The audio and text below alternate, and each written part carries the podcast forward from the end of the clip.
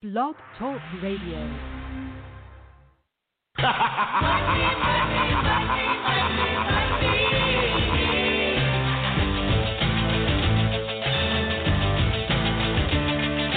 Everybody's got a price.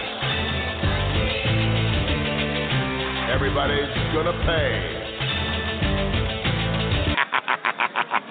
Hey, everybody, it's Ted DiBiase, the Million Dollar Man, and you're listening to the Wrestle Talk Podcast.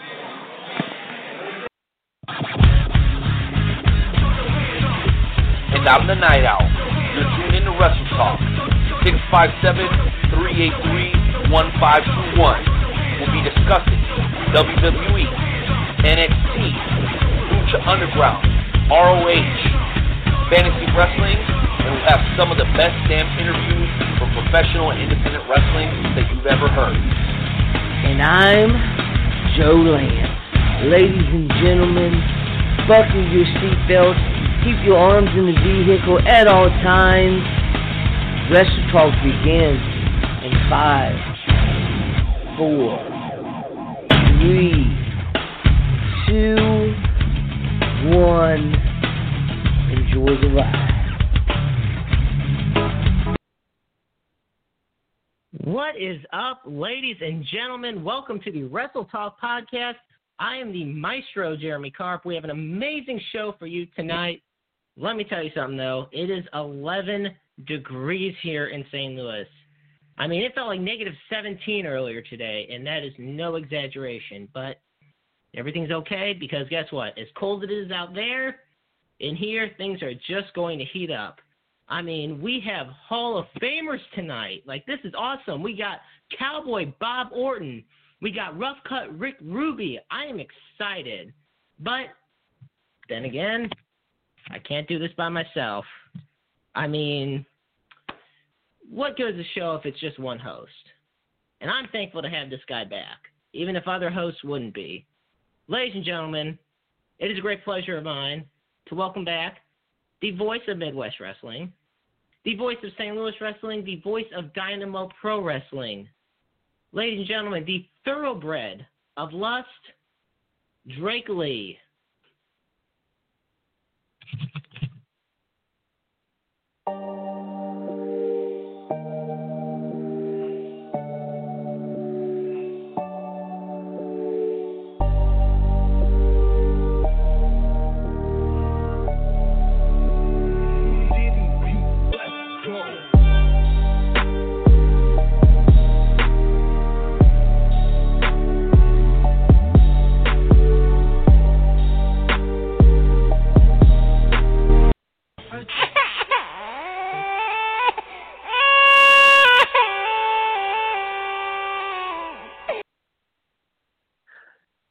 Thank you. That part wasn't me. Uh, you know what? Save it. Okay. I just got over an extreme battle of laryngitis. I think. Can I have a couple of minutes of your time, please? Go right ahead, Drake. Go right ahead. Okay. Well, you know, first of all, I really appreciated that introduction. Besides the fact that there's a couple of things that you're missing out on. One is, I mean, let's be honest, you were a little, a little hesitant on my abilities to to proclaim them to the world. If you understand what I'm saying, I mean, you didn't mention the fact that I'm America's fashion plate. I'm the chairman of Hustle. I wrestled through laryngitis. Okay, I'm the gangster of Gab. That's what Renee Martinez calls me. I mean, you didn't do any of this, and that's okay. But the one thing I am glad about is that you were calling me, like everyone, the proprietor of the city on the hill. That is a fact, an absolute fact. But Jeremy, how are you doing today? Because I'm getting better. My voice sucked last week. I heard fans were a little disappointed, and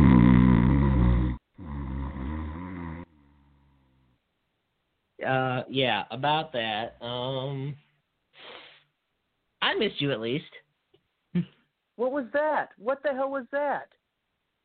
Did you hear that? Um, yeah, I did. He he. I, I how do I word it? Hardcore Hoss missed you the most. He definitely missed you the most. Oh my god. Okay, I miss all of you guys. We'll get it out of the way. That just made me sick, and I want to throw up that I fact that I said that. Let's let, come on. Let's get past the well. We're talking wrestling here on the best wrestling podcast in the world. That's a fact. It's true. I mean, they tell me Oh, all absolutely. the time. Do you know? It, it- I was thinking the other day, Jeremy. I was thinking. I am somebody that everyone wishes they could be, uh, but let's be honest.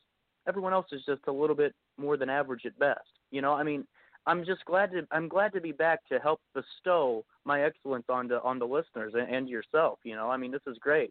Did you also also did you get this? How great of a of a handling I have with the leather belt. I mean, did you see that?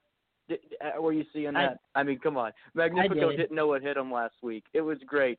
And no, he next didn't Saturday, stand a chance. next Saturday, Jeremy, yeah. I am going to have so much fun. It's it, it's going to be scary because everyone at IWAP and around the around the world really. I mean, I'm getting messages from Australia. They say nasty things. They insult the one percent. They call me a name that's not even my own. And the fact that I get to beat senseless with a leather strap, a man that these people love. I mean, it's going to be beautiful. And the fact of the matter is, Jeremy, it's going to be their fault, not Magnifico's.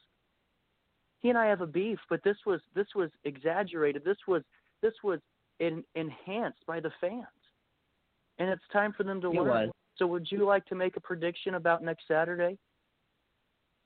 I think Magnifico, he's in for a real rough time.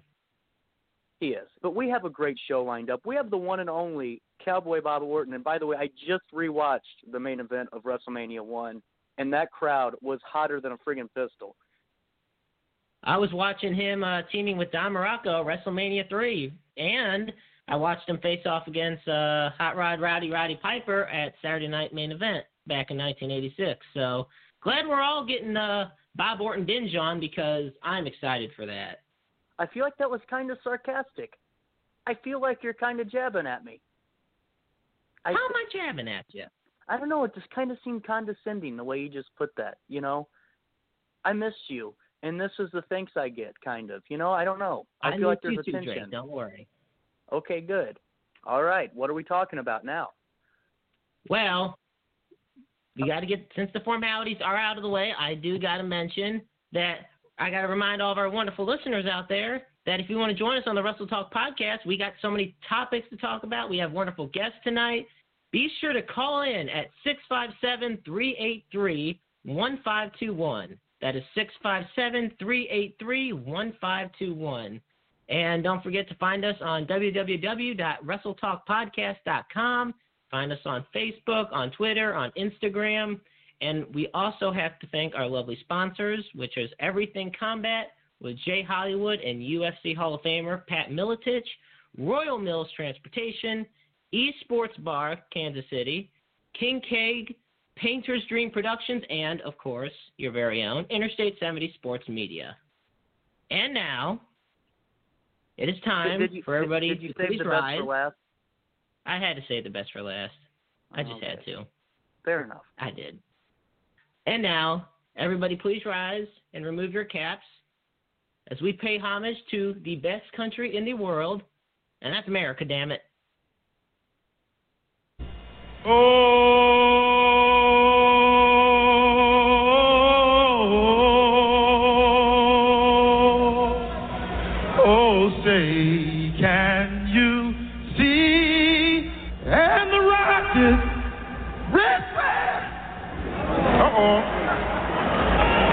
for it now. For the land of the free.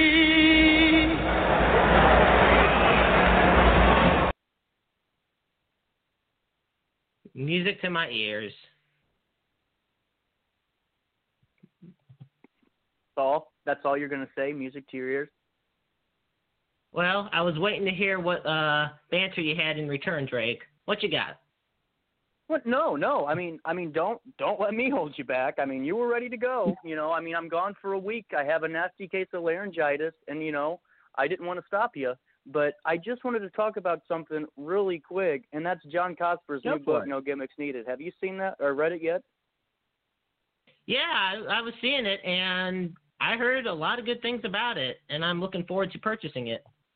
Yeah, actually, Skywalker Roberts, he uh, he sent me a blurb of it. I got to read a little bit of it. I'm buying the full thing now at EatSleepWrestle.com. This is it's going to be a great book. John Cosper has has phenomenal books. I'm actually finishing up one right now on uh on the Louisville territories, and it's just it's phenomenal. So I mean that's what I kind of wanted to go off my chest. I mean you know how I feel about Carl Lewis. I think it's great. They said I sing the national anthem better than Houston, and it's still not on, but just fine, um, I guess. But you know, it, it is what it is. You know, and you know Jeremy, Yeah. I was watching. I'm, I have Amazon Prime, okay, and of course Okay. I do. I have like I have every streaming service like known to man. But I'm watching Prime because I'm bored, and yes, even a rich, successful guy that works 24/7 gets a little bored sometimes. It was three in the morning, so I, I'm getting up and I'm watching, and I'm trying to find something. And the Lady Wrestler documentary is on by Chris Bernia. It, it it's just or Bernay, and it's just it was great. It was phenomenal. So if you get a chance, check that out too. How about that? Could you do that for me? Of course. I would be sure to. Just for you, Drake. Hey, thank you, Jeremy. And you know, I mean, it- you're going to get a lot out of it too. A lot of people. It, it's really, it's a really good documentary. So if you get to- a chance to check it out, guys, check it out. That's Lady Wrestler by Chris Bernay on Amazon Prime Video. It was really good. Sounds like a plan. All right. Well, Oh well, I that was really time. enthusiastic. Okay. All right. What, what, what do you want me to say, Drake? I I'm was, gonna I check them both out. That was kind of like you know, someone's giving you like a, a story on their life, and you go, "Wow, that's crazy." You know, I mean, I do it all the time to Chris Rodell, but I thought we were friends. We are friends, Drake. I promise. Okay, thank you. All right. All right. Well, Drake, what do you say that we uh head into our high spots? What do you think about that? Well, I'm just here for the duration. Don't let me slow you down, like I said before. You know, I mean, I'm already seeing nasty comments about me, so I think you have something to do with that. Yeah, the thing of it is, those comments are there even when you're not here. So I don't know what they have against you, honestly. Well, I want to see what those comments have to say about high spots because I got some stuff to talk about. I know you do. So why don't we get to it? All right, let's do it, ladies and gentlemen. It's time for high spot. Mic check, mic check. Yeah. All right, all right. Wrestle Talk Podcast. DJ Money. Yeah. Let's go.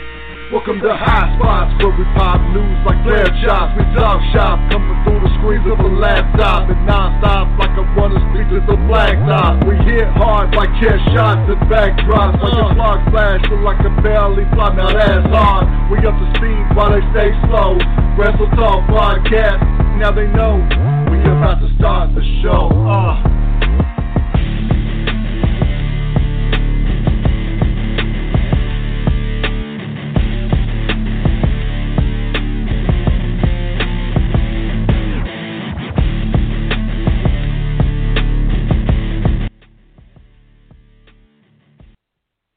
Love the new high spots intro. How about that? It, All it's, right. it's a banger. It's a banger. It's It it's is. bringing heat. It, it is. And honestly, knowing the weather we have, Drake, we'll take whatever we can to get the heat.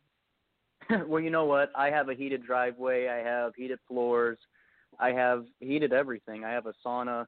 So I sit back, I get in my hot tub, I watch the snowfall, and I just think, you know, 99% of Americans would love to have this life right now, but there, there's there's a reason that they call us the 1%. But let's get on to high spots because you and I talked about something, and I'm, I don't mean to hijack this from you, but we talked about something a couple weeks ago, and it was about the status of Ric Flair's pimp game. And oh my gosh. Yep, we did. we're we're cooking. We're cooking with peanut oil now. You know, so now are we going to see like what are we going to get out of this? That's what I want. I, I, I don't know. So I just got to say this really quick for anyone listening. I applaud Ric Flair. Okay, and here's why. This man has beaten death at least four times. is the most recognizable, in my opinion, and a lot of people, I think, no argument really. In mainstream media, there's no other re- most recognizable face of professional wrestling besides Ric Flair, and I will put you to exhibits A, B, and C in pop culture. Look at any type of music video or any type of it, look at anything in the last ten years. I mean, he's still building, but he's doing this, and there's a potential here, possibility that Ric Flair is going to be a dad shortly. Is this true? Or is this something completely different? What are we getting out of it? What what's going to happen here? I feel like we're either going to get Lacey Evans being a little bit like Lana a year ago. I don't know. I want to hear it from the my the I want to hear from you. I want to hear from you. This is just when I saw this last night on Raw, I was at a loss for words, and yet at the same time, I wasn't surprised. Um, yeah, so Lacey Evans refused. She was involved in a tag team match with Peyton Royce against Charlotte Flair and Asuka. We all know what's going on with Charlotte Flair and Lacey Evans, and you know Ric Flair, ha- you know, sticking around. and the thing of it is, when Charlotte yelled at her to get into the ring, Lacey Evans revealed the reason she wouldn't get physical is that, well, she's pregnant. And you see this so much in wrestling, like on shows like Maria Kanellis just had the same type of thing go on about a couple years ago with Mike Bennett. And it's I don't know. This is going to get weird. I feel like because she also called she Mike Bennett a very pregnant. mean name. She's legitimately pregnant, and the thing of it is, though, Ric Flair started strutting around and t- telling people to call him daddy and everything, and I'm like, what's going on here? Like, what are we going to get out of this? Because obviously she was supposed to face Asuka at Elimination Chamber for the Raw Women's title. That's going to probably get scrapped. I mean, because she can't get physical, she's pregnant. And I'm just thinking, what is WWE going to do? I really like this because when things like this happen, it just changes the entire game plan of a storyline. Um, Well, you- and obviously they're not. I want to hear. Uh, I want to hear it from you real quick, Jeremy. I want to hear you applaud Ric Flair if this is the way they're going because at I mean he's obviously still limousine riding and jet flying. I mean obviously, and there's a lot of people that have called him daddy over the years, but to keep going at this age is impressive. Oh, absolutely. I, you know, that's the thing. Like, in this, in the regards to like the storyline, how Charlotte's trying to tell him to stay away. I'm sorry for Ric Flair, and like you had mentioned, you know, Ric Flair has faced death in the face, beaten it, and multiple times. You know, he was in a coma for a while as well, not too long ago. And for him to overcome so many different health issues, you know, with everything he's endured in his life and his career, for him to still be out there loving doing what he's doing, I, you know, big applause to him, big props to him. It's awesome to see. Um, Yeah. Being the reason Lacey Evans is pregnant is something though that's weird to wrap your head around. Hey, I mean, let's just be honest. A lot of these things turn out very well. Have you seen how the hand from Mae Young's doing? I mean, he's got a great I job. was thinking this way, like, Yeah. I, and I really hope we don't have to witness like a hand popping out of Lacey Evans on a segment on Raw one week. Why not? It'd be fun. Ugh. But you know, I mean, there's there's a lot going on. I mean, this has been a busy busy month and a half really of wrestling news. I mean, a lot of stuff's been going on. Um, you know, I saw Jeremy though. They had a little blurb, but it didn't. I don't know if someone uh, hindered the the boosting of it, but they had a blurb on on one of the uh, platforms that they use that that I had laryngitis, and not a lot of people picked up on it. But I am okay. I have had you know people calling. But what do you got for us? I mean, I'm, I'm taking up a lot of this. I know. No, it's okay, Drake. So this is one that we've also talked about before, and you know, and Renee and I talked about it last week, and it's only been getting worse. So remember a while back we were talking about WWE and their restrictions of talent using social media accounts. Well, what happens is now they're clamping down even further on their talent using the social media to make money, and this is according to Wrestling Inc. So this is what's going on, Dre. The company will first issue a warning followed by a fine, and then suspension for repeated violations of their rules. Now, the report notes naming any third party businesses, a person, brand, or even, now get this, even a charity qualifies as a violation that could land the talent in hot water. And I'm thinking to myself, so if a wrestler wants to promote the Make a Wish Foundation or something for kidney disease awareness, I mean, all of a sudden that puts them in hot water. I mean, come on. Now Hey, remember, rules folks, last year. Yeah, but remember last, and and that's true in that regard because here's the thing: in 2020, so last year, talent had to stop using their Twitch and Cameo accounts. They basically had to sign the rights to themselves over to WWE. Um, and this led to some major heat on Zelina Vega because she had opened up an OnlyFans account. She was later released, and a lot of people now are speculating that Aleister Black, who is her husband in real life, is taking kind of the brunt of the punishment because he hasn't been used on TV since that whole incident happened. So, yeah, I want to know what, what are your real thoughts on this, Drake, about the whole situation of them clamping down Are you- even further on the social media restrictions? Are you insinuating for one second that my thoughts aren't always 100% legitimate? My real thoughts. That's a little. That's a. That's another jab. That's two in 20, 22 minutes, Jeremy. Thought we were playing It's not a nice today. jab. If Re- If Renee was I'm trying watching to. I'm trying to show the audience. I want them to understand that everything that does come from you is true, the honest to God truth, nothing of any opposite sorts. That's why I want your real thoughts from the one and only Drake Lee. Okay, I, I I appreciate that. Understand bullshit! quick hands back there. Anyway, so here's my thing. Okay, John Cena. I was watching this video from Howard Stern a while ago about how Vince owns John Cena's name, and John Cena made the argument. I think I've made this argument a couple of times that without the WWE, there wouldn't be a John Cena. So he doesn't mind it.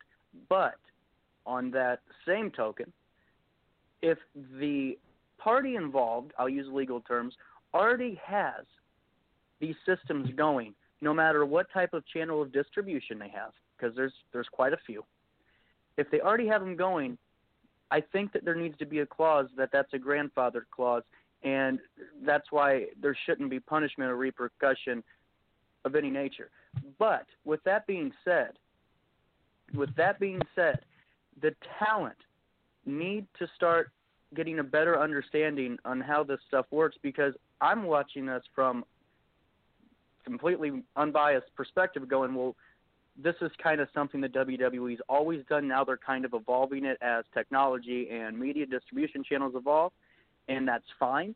But there's also got to be an understanding, a lot better understanding, in my, uh, you know, on my level here with with the talent. I don't think they understand a lot of what's going on because let's be honest, 99% of the people that that read those contracts, including the people in WWE, they they probably don't know what they mean. So, I mean, there's got to be a lot more transparency on in that regard. But we've also got to realize that the WWE is the reason that nine tenths of the roster, maybe even higher, have gotten the following that they've had. So there's my take. Okay. Well, I'm very. I really do. I, I see your point on that one, Drake, because you know to work for WWE is such a prestigious honor in the wrestling industry, and you know, despite all the criticisms that the company gets, a lot of it deservedly so, some of it not. You know, people still want to work for them. With any company, whether it be in the wrestling industry, a sports team, or you know a job in the real world. There are those rules and guidelines. So yeah it's like it's frustr- from my point of view i see it both ways. Because i can understand the talent's frustration because it's something if you've been a long tenured talent on the roster it's something that's been adding up over a period of time it's like you work there for 10 years and all of a sudden rule after rule keeps on coming into play but at the same time you know, it is a business. and they're trying to protect their business. You know, the man, good old Vinnie Mac is just trying to present, prevent, yeah, keep Oh, his on. investment safe. That's the best way to put Real it. Real quick, really quickly, can we just get? I don't know if we can do this or not. I don't know if you have it in you. I think you just agreed with me. I think you tried to find a way not to completely agree with me, which is fine. But I think you did. I did. I I'll honestly damned. did. Give me something, Hardcore Hoss. Come on. Give it to him, Haas.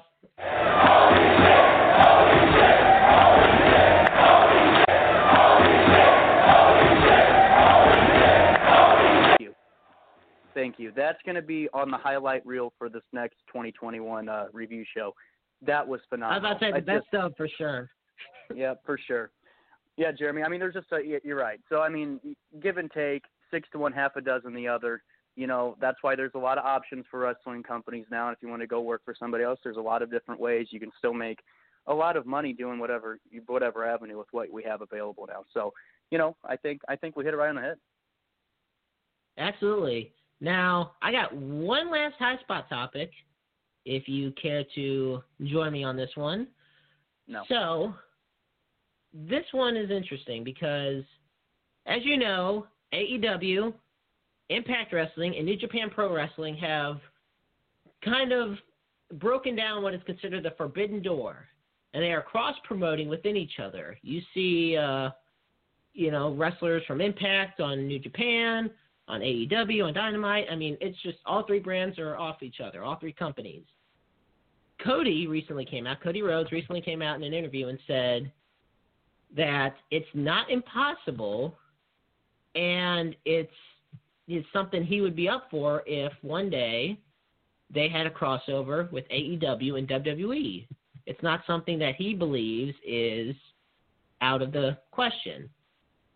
Now, looking from the WWE's point of view, do you ever see the point where either Vince McMahon or Triple H, whoever would be in charge, would cross promote with arguably their biggest rivals, at least in the North American market? Yeah, so I mean, it's a good idea. I mean, business is business, and if it benefits, you know, the parties involved, then do it. That's just the common goal, you know, and the common ground and uh, ideology of, of making a business deal. But so here's my thing: if I was put my little metaphorical hat on here, if it was me, because I'm an asshole, I would use this opportunity, saying, "Yeah, okay, you want to work together, great." You bring those guys in. You show them the major because let's be honest. I mean, AEW is is right there, but there's some production things and some things that WWE has uh, done and still continues to do from you know a comfortability setting. You know, they have the perks lined up, is what I'm getting at with talent. Show them, show them the beautiful you know locker room. Show them you know all the stuff that maybe AEW doesn't have yet. That they're really trying to to achieve, and then maybe you pull you know a little bit of a grass is greener on this side thing, and it makes it more interesting as time goes on. But there's money to be to be made in that. I mean, that's the the end of the day. That's what people want is money. So you can do it. Tread lightly. I I would I would say it's a great thing. I would say it's a great thing if if everyone can agree to to everything. I agree. As long as uh, both sides are willing to work with each other, I don't see a problem in it. Yep, absolutely. And, and you know, I, I actually agree with with the listener here, with with Mr. Wall here. You're you're absolutely right. I think you're absolutely right about that. I think I think uh, you know, only a, a couple more years will tell if that comes into fruition. So, with that being said, Jeremy, anything else you would like to add, or you want me to add, because I know that you value my input now that you agree with me. I would love, I value your input. So if you have anything else to add, I would love to hear it, Drake. Nope, I'm I'm good. I'm good. That's why I was asking you. Awesome. Because we have our very special first guest on the line, and I am so excited for this one, Drake. Hall of Fame Row. Like the past few weeks, we have been interviewing Hall of Famers like crazy, and I am so hyped right now. Like, this is awesome. I know you're excited. I know you're more mellow in excitement, but I know you're still very excited nonetheless. Absolutely. All right. Well, Absolutely. want me, want me to br- introduce him, or do you want to take the honors? I was giving it to you. Do you want me to do it? I- I'll do it if you're giving it to me. Okay. Ladies and gentlemen, our first guest tonight. He is a Midwest Independent Wrestling Hall of Fame inductee from the class of 2020. He has spent over 47 years competing inside the squared circle. He was trained by his father. He has he is a second generation superstar. He is a multi-time Hall of Famer. He is one of the most legendary wrestlers in wrestling history. We have a lot to talk about. Ladies and gentlemen, it is our pleasure for the Wrestle Talk podcast to welcome Cowboy Bob Orton.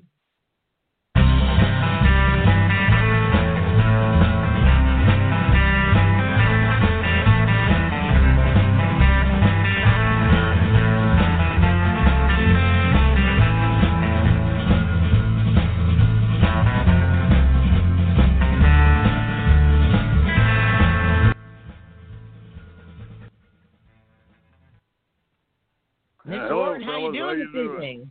I'm We're doing good. great. How are Thank you? you very much. I'm okay. Uh, it's, a, it's a great pleasure having you on. Well, thank you much. So Thank you, Mr. I gotta Mr. kick Orton. It's been phenomenal. I got to kick off by asking you.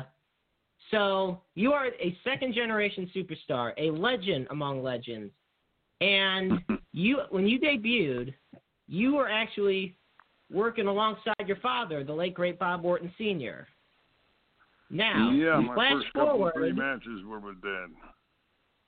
and that's awesome.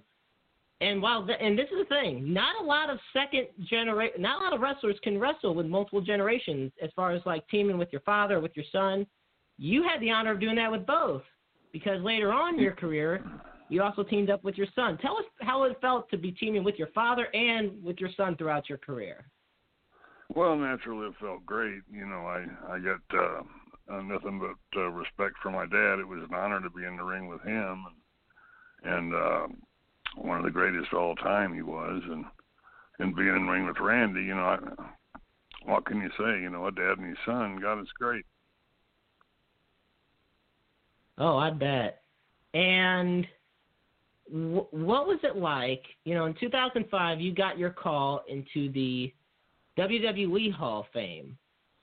What was it like getting that call? Well, it's a great honor to be in there, you know, with those guys, Andre and and Hogan and and you know all the guys that are in there. Dad, I guess, is probably in there, and and uh, Sammartino, all the greats. And it's just an honor to be in there with those fellas. Yeah, oh, absolutely. And you know, and for those who don't know, this is right around WrestleMania 21 weekend, and you were inducted by your son. And it was just around the time Yeah. they actually re- revamped the WWE Hall of Fame because it was inactive for many years. So, yeah, that's absolutely awesome, and congrats to you on that. Um, well, thank you very much. so, it's my pleasure. So you spent many of the years in the 80s in the world. Back then, it was in the World Wrestling Federation, and you had a match in 1985 with uh, Superfly Jimmy Snuka, where you injured your forearm. Now, a lot of people, you know, one of the greatest, you know, legends in the industry as far as about the cast that you had on the forearm. Now, the reality of it is, it took about a year and a half to heal, didn't it? Oh, it took a long time. Hell, it still bothered. Still bothering you? yeah. I mean, I could imagine, you know, you going out there and, you know, because you're, you, it is a legit injury, and you're still, ha- even though the cast is on it, you know, people thinking it's just a work, but the reality is, you did have a legit forearm injury, and you're having to wrestle constantly throughout the year with it. You know, gives it no time to heal. I'll tell you what, it was a real struggle, but you know, somehow I made it through. Yeah, well, I mean, I'm really glad you did. Um, take me through what it was like. And my co-host Drake was actually watching this match earlier. Take me through what it was like being part of the main event of WrestleMania One.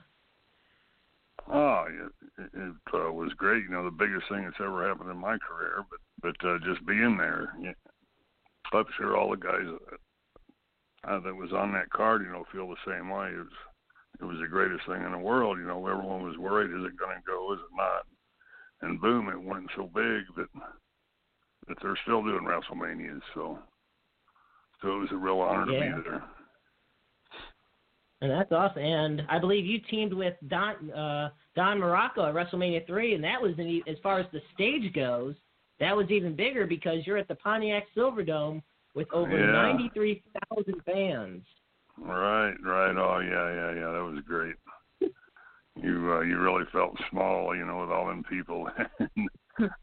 Ninety thousand plus. Gee, manetly. But Oh, uh. I you know, great experiences. No doubt about that.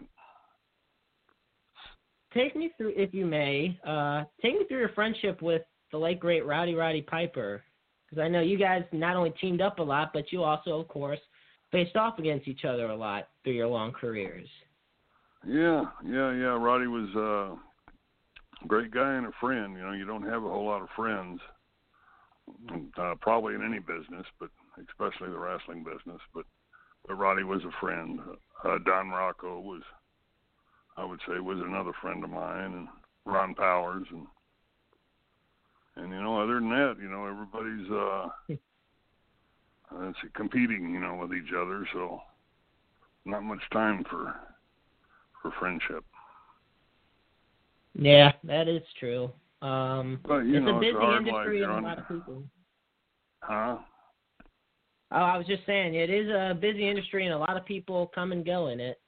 Oh yeah, yeah. On the travel, you know, it's amazing. Every day you're going somewhere. You know, now it's not quite so bad, but but back in those days, we'd be on the road sometimes 90, 100 days in a row, and you might get two or three days off, and boom, you're right back at it. So, you know, things have changed. Uh, I kind of know it's better now than than it was then, as far as you know, for the guys' uh, health, you know, and well-being. But at the same time, you know, it was a great, a great experience, and uh, what Vince did was was really unbelievable. You know, at, at that time, it was either hit or miss, and and uh, uh, he hit the long ball. Yeah. And over, you know, 47 years of your career, you had you wrestled with some of the greats. You feuded with some of the greats. Hulk Hogan, Ric Flair, who we talked about earlier, uh, Tito Santana, Roddy Piper. But is there one is there any person in particular you didn't really get to have a feud with that you wanted to, but it just nothing ever really materialized out of it? Oh gosh, I I really wouldn't know. You know, back then anybody you was with was good, so so I enjoyed it with everybody. I just don't know if anybody uh if we missed or not, you know, some of them guys. But there were a lot of great wrestlers back in my day, from top to bottom, Oh. and everybody was was very good. You know, we flash forward. You know, I mentioned uh, how big of a part you were on, you know, your son Randy's career in WWE. You know, he came out of that great wrestling class with like John Cena, Shelton Benjamin, Dave Batista, and he's obviously your son's going to definitely go down as one of the greats as well. Do you still tune Yes, in every is. week and see the work that he does on Raw? Yeah, yeah, I watch Randy pretty much every week. You know, every week that I can. And uh Well, that's great. You know, he's just yeah, he's he's something else, man. He's really good. I don't think I there's think anyone one close to him these days. Yeah. I think one of the things I I know a lot of my friends who are big wrestling fans as well, but especially myself enjoy about him is that he's very uh psychological in the ring as far as his mannerisms, promo work. Do you teach him a lot about that? or did he just learn Uh, that- naturally as he went? That's just natural. Uh you've either got it or you don't. He's got it, you know, big time. But uh I think, you know, being around me and my dad, you know, when he was younger, and you know, that stuff rubs off. So he's just uh uh he's taken everything to another level. Absolutely. And well, personally, for me, it has been a great honor talking to you so far. But I know my co-host Drake has a lot of questions in his own regard he wants to ask you. So Drake, you take it over, my friend. Are, are, are you sure? I didn't want you to keep muting my microphone. Stole all my, I'm stole half of my questions. I'm having a blast, but I know you have a lot to say yourself. So go right ahead. Uh, well, I do, and and Mr. Orton, thank you for the entertainment that you've been, you know, and, and matches and, and work that you've given me. To you've given me so much to learn just by watching your, you know, your work in the ring, and it's it's phenomenal. But real quick, this could either put my foot in my mouth early, Jeremy, or not. So we'll see how it goes. And last year there was a show in St. Peter's called uh, Fighting for Autism, and your son Nathan was there to be the special guest ring announcer. And Right. I have I have the privilege of helping him prepare alongside um, Luke Roberts for that night. And I just I don't know if I need to apologize for not doing well. I don't know if if there's anything said. So I I just want to wanted to throw that out there really quickly.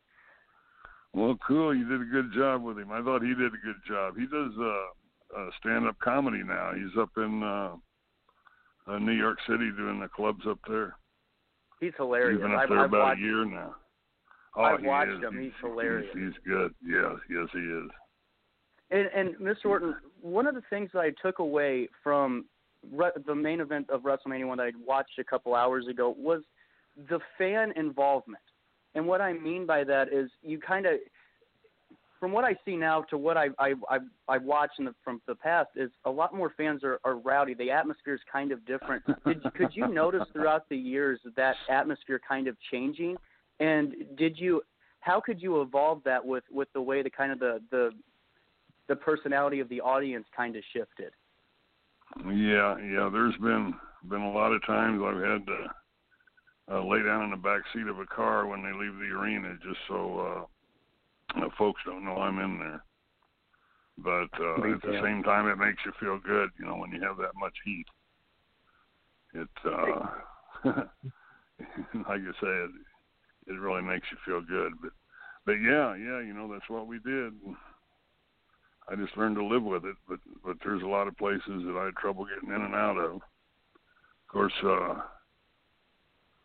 uh, nowadays I think they've kind of settled down a little bit, but it's still Right. dangerous out there. You got to watch yourself.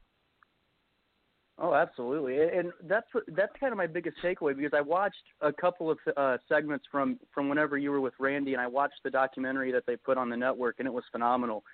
Um, and that's that's Thank kind of what I was getting to because you're you're right. I mean, you hear the horror stories of you know people getting trying to get stabbed and you know fans attacking and how did you handle that on a nightly basis? Was this just the idea of this is war. If someone gets me you're going down or what, what's your first go-to mechanism? Is it finding just to locate where you can get out if it if it gets too crazy with the fans if they just clear the stand? What i'm i'm curious because you had more heat than than anyone. You know talk about whenever you went you know and you took the bounty up and, and it just what was the what was the ideology whenever you go into an arena just to make sure that you know if something goes wrong i'm going to be able to do this and this until point b happens what what happens in that process Well, I uh, would always get to the arenas late, so everybody would already be inside. And uh, uh, when it was time to to leave, the promoters who who cared would uh, would uh, usually put us on uh, right after the intermission somewhere. That way we could get in, you know, take a shower and get out of there before the the show was over. But uh, there's been a lot of times I've had to go on last, and uh, you just got to wait them out. You know, one one time Roddy and I had to, I think it was Baltimore, and they got a big ramp that that uh, uh, you park downstairs. They got this great big ramp you go up, and we didn't see anybody up at the top of the ramp, so so we figured, you know, they'd put us on last, so so we figured, well, heck, we can get out of here as soon as we hit the top of that ramp, and they closed the door behind us. Uh, they were all out in the street. Gosh, almighty boy, kicking the car and beating the car.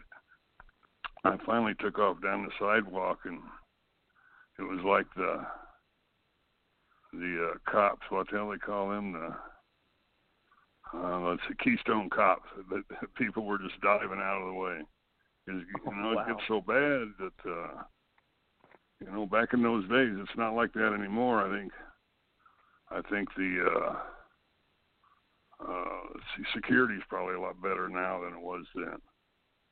So I don't think the guys have that much much problem like Roddy and I used to have, but but yeah, we had to to fight our way out of a lot of rings. But you know, that's that's uh, kind of part of the business. You know, this I lived with it. That's just you know what I expected. If I didn't get them that mad, then I did something wrong. Right. Absolutely. That's that's interesting, and it just you had to get. I think it's interesting that they had to, they put matches after right after intermission to work out a kind of a timing detail. That's that's pretty incredible, and this is something that I wanted to touch base on primarily a little bit more, just because this is kind of a, a growing trend that that is getting put into mainstream media a little bit more with with publicity, and that's just a lot of you know legends of the business starting wrestling schools, and you have one that you're working with SICW on called the Ace Wrestling Academy in, in East uh, Carondelet, Illinois. How does that how does that process start for you? What was the the moment you just said, you know what, I'm going to do this, and uh, and ha- have you seen anyone yet that you you really you really take you know big hope in the next generation of wrestlers, or are you still trying to find that one? Yeah, there's a couple guys that that uh, looking good. You know, since this uh, uh, virus and everything hit, we've we've been out probably since last March. But there, you know, there's a few guys over there that were uh, really looking good. Uh, uh, Herb Simmons is is the one who has the uh, place over there. Ron Powers helps me out over there sometimes. Uh, see Searcher, you know, her, uh, he helps me out sometimes. But but yeah, we had a few guys that were looking good. And I'll be glad when we can get back in there, the Ace Wrestling Academy. And I'll be glad when we can get back in there and and uh, uh, get some guys started. Absolutely, and, and this is this is a little bit of a question I had from somebody uh, that uh, is a he's in the media where I where I'm from locally, and he just wanted me to ask you if you had any stories of Alton, Illinois. Alton, Illinois. He said that he he said I used to bounce over there at one of them clubs, and uh, no, no, never did him- have any problems. he said you threw him out one day. He he had to he had to have me ask you that. He said it was the Well. quickest he's ever been manhandled. oh, I'm sure he's being nice. but no, Oh, shoot, uh, I never had any problems over there. Everybody was was a lot of fun to be around. Really, you know, it was fun. Uh, I was a little bit older to to be around them young fellas again. You know, watching them go back and forth. But but I enjoyed it. It was fun. That's great. And and my one of my biggest questions too is you were in you were in so many huge high profile events matches. Is there one in you know people always go well WrestleMania WrestleMania you you know like you said no one knew if this was going to be you know the the winner take all like that it was or if it was going to be you know nothing. Was there ever yeah, a time was- and yeah, and and was there ever a, a, a show that you remember that you thought, you know, this is this is the mecca, Bef- you know, whether you know not including Mania. Did you ever see that show that really had the potential to to compete with WrestleMania, or was it just kind of never the same as as because you hear so many wrestlers they'll go, you know, there's nothing bigger than WrestleMania, and then you get a couple of guys that go, well, Starcade was huge, but what Yeah. Yeah, Starcade was. I think I was on the the first Starcade, I was on the first WrestleMania. And there's something else I forget. I was on the first one of those shows too, but it was something that went nationwide. But but no, it was just great to be on all those shows and uh Starcade was was a hell of a show, but but WrestleMania, you know, if I had a rather, it, I'd rather be at WrestleMania than anywhere else. That's for darn sure, because it's just great. That's phenomenal, and that and to me, that's what's so incredible about the the career that you've had because you're it's it's very rare to see someone have just such a, a well crafted career. You know, you see spikes and you see periods of time when when someone's popular, but you had a I mean just your whole career was was really woven. It, it was great to watch, and I watch it. Yeah, I was learn. pretty lucky. I was pretty lucky. You know, it's uh, that's all, and and of course it helps be good. Right, and, and sir, if I could, one last questions I ha- uh, I have for you is regarding a little bit of what I watched on on the network with this documentary, and that's could you take me backstage with the Undertaker because we all know the huge feud that with that Randy had and you were a part of.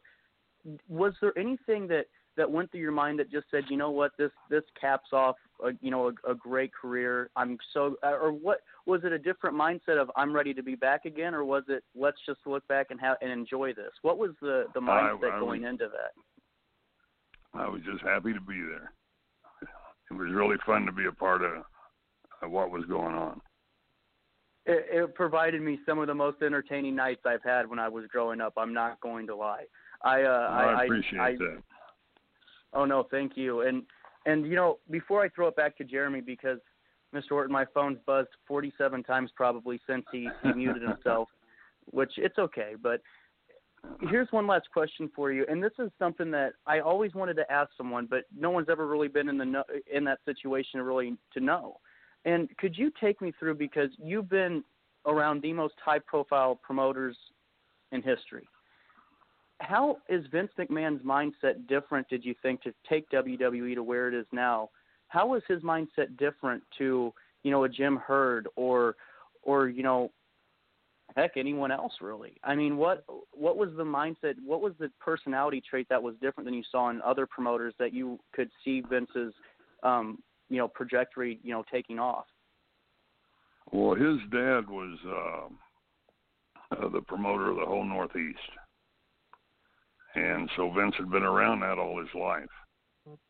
And uh, as a matter of fact, he used to do the interviews. You know, he was the guy who did the interviews with you uh, back when I first started up there back in the early '80s. And uh, he had a dream of going nationwide, and uh, when the time was right, that's what he did. And you know, we were all involved, and we were just hoping because there come a time where if it doesn't do do really good, you know, we didn't know what was going to happen. And that particular show, I, seems like it was probably WrestleMania one, and uh, uh, when we did that show, you know, it did so well that, that from there things just skyrocketed. But but there was a time back there, you know, everyone was kind of worried, you know, are we going to do it or are we not? And, and we did. Hell yeah, So- you did. Yeah. So Hell yeah, you did. It, well, thank you for that. And, and and Jeremy, if you if you want, please, you know, interject at any time. I just, I'm sorry, I'm ta- I kind of hijacked the show a little bit, Jeremy, but I think you can forgive me later. No, you. This was a blast listening to. Honestly, Drake, you did an amazing job. But obviously, when don't you? Wow. I I need to get some scissors to cut your lips off, but I appreciate that. So, Mr. Orton, I got to ask you. Um, we actually have a caller on the line, and he, if it's okay with you, he has a question for you. sure. Okay, well, Wrestle Talk fans, welcome on, Aaron Wallace. How you doing this evening, Aaron? Now I can't hear her if if she's asking a question. I can't hear it. No, we're putting, we're trying to get Aaron on. Jeremy, this is why I should do things. Oh my gosh, I was informed, Drake. I'm just saying. It's okay. It, it's it's okay. But I have another question while we're waiting. Now that I think of it, Mr. Orton, what is the first thing that you want your trainees to get out of their heads before they walk in your doors? Um, you know, at Dynamo in St. Louis, there's you know everyone has different philosophies and teaching methods.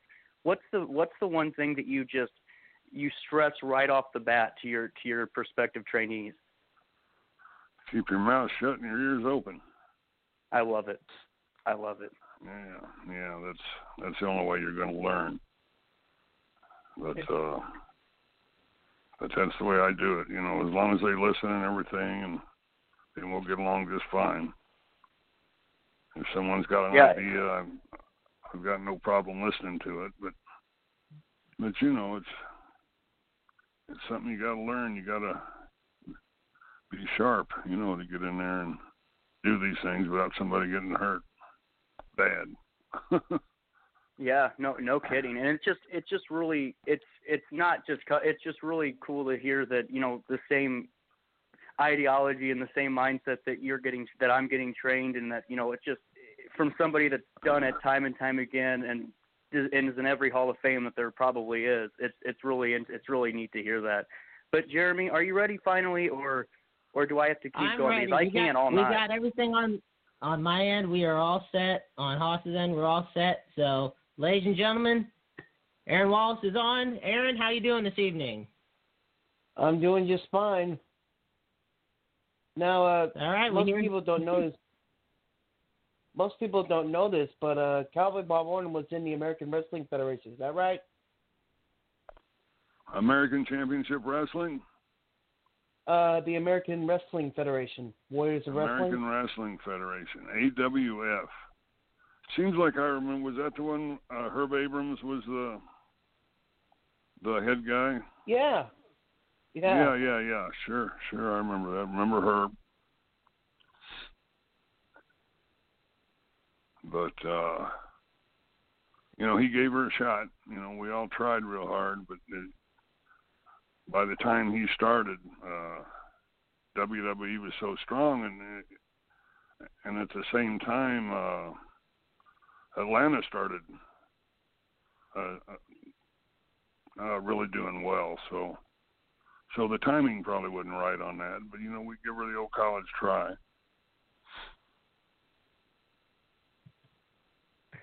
Without a doubt, Herb Now- Abrams. I actually just watched that Dark Side of the Ring. Uh, Oh, I did too, not too long ago. It's uh, Yeah, they he, do. uh, Vice does a great job with those documentaries. Yes. Yeah, yeah, yeah. Herb was a card, and no doubt about that. I worked for another Herb. Uh, let's see, Simmons over in uh, let's see, Carondelet, Illinois. Every once in a while, when things get started back up, I'm sure we'll be doing some shows over there again. Herb's a So, legend. uh, yeah, yeah, he's he's one of the greatest guys that that I've met, you know, and worked for. Without a doubt, we had him on. He, we have him on from time to time, and and the I, I call him the encyclopedia of wrestling. I really do. Boy, he is, isn't he? Uh, Tony. Costa, Oh you my guys, gosh, uh, you absolutely. guys talk to Tony too. yeah. Yeah, yeah, those guys are are sharp. They've been around a long time. They know their business. You know, they know what they're doing. That's for darn sure. And and you know, Jeremy, here's my question for you. And, and this is I'm going right. to throw it to you, Jeremy, and I'm going to. What you were talking about um, the matches that you were watching today, and I for, and you said something about WrestleMania three, and I was gonna. Did you know something else? My dad was there, Jeremy. That was the question I'm going to ask you. And Mr. Orton, my dad has said for years the main event wasn't Hogan. He loved watching Andre getting slammed, but he lo- the match you had was phenomenal. And watching, you know, just the fact that it almost seems like you had a connection with the fans that you could feel when to do a certain thing. It, you could see it, where you could see the the fan anticipation building, you going and doing something. It was just, it's just phenomenal. Is that something that some a wrestler is that something they're just born with that that ability to read a, a crowd, or is that something you I- can teach? I think I was was born with it, especially uh my dad was one of the best uh psychological wrestlers I think ever. And I got to watch him from the time I was just a little kid.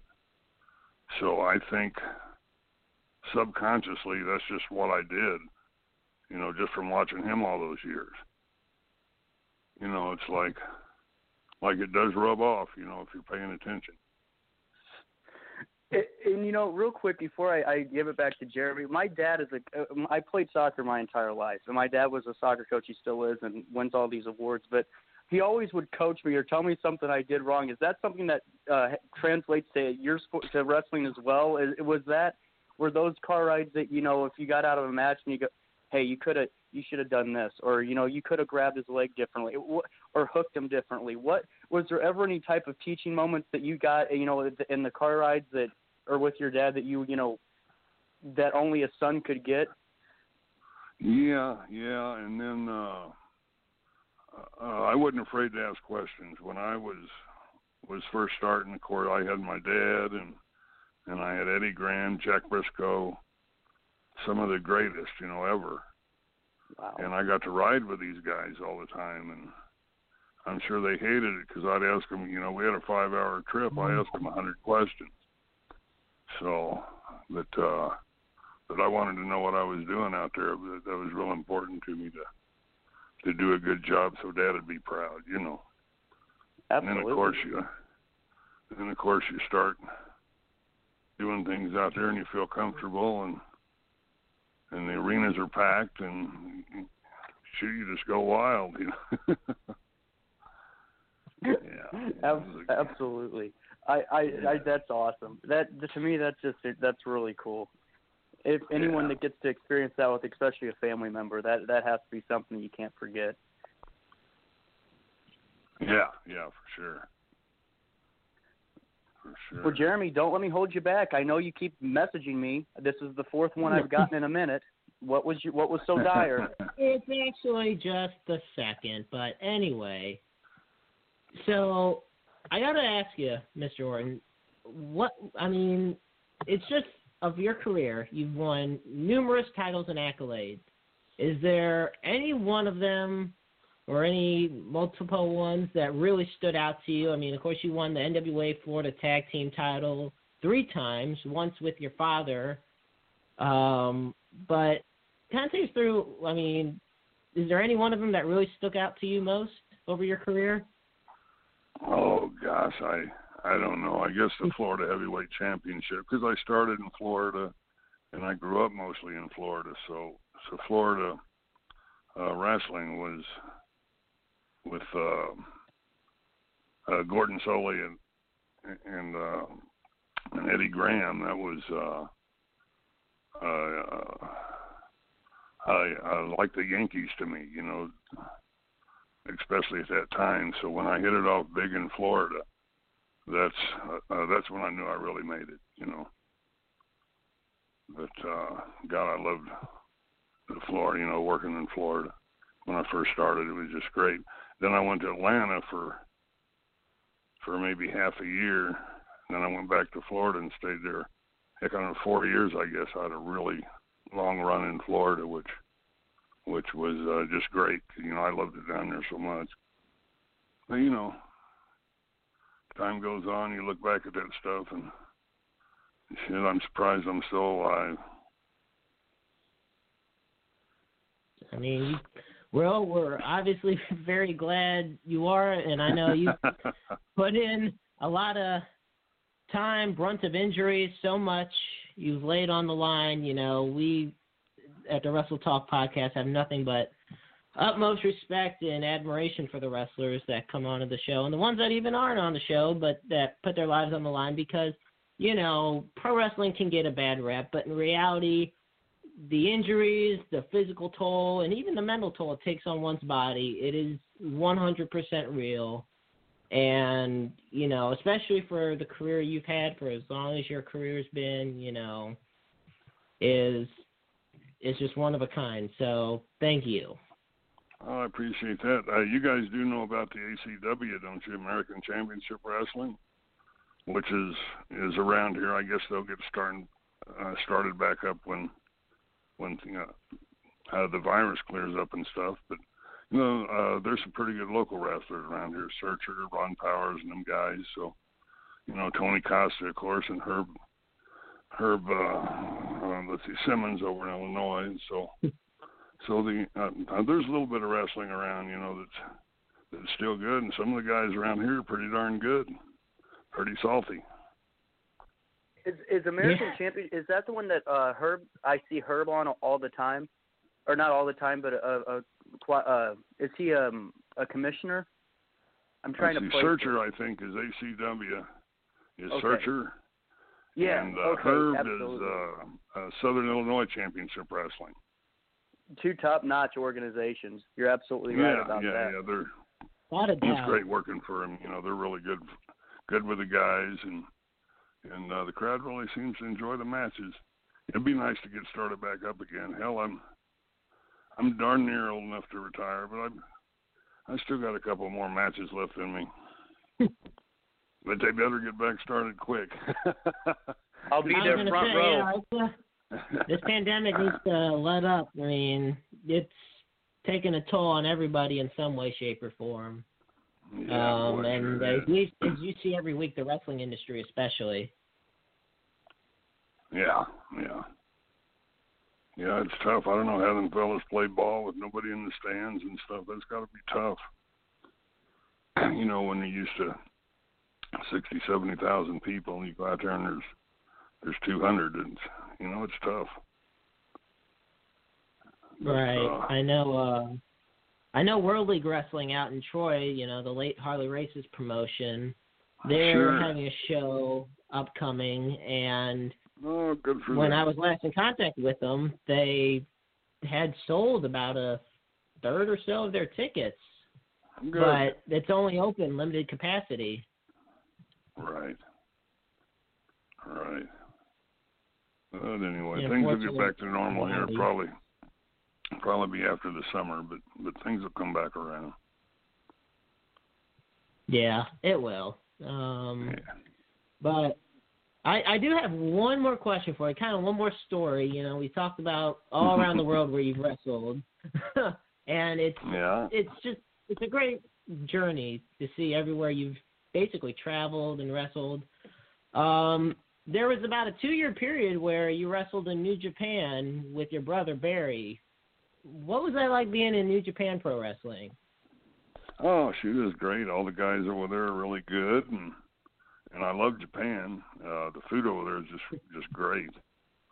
and uh, uh, but uh, uh, heck, I don't know, four or five years. All I did is go to Japan five, six times a year, and that's that's all the working I did. Which you know, it's just a great, a great. uh At the end of your career, it's a, it's a great way to go out. You still get to work a little bit and you know taper off and slowly ease yourself out. You know, and that was that was good.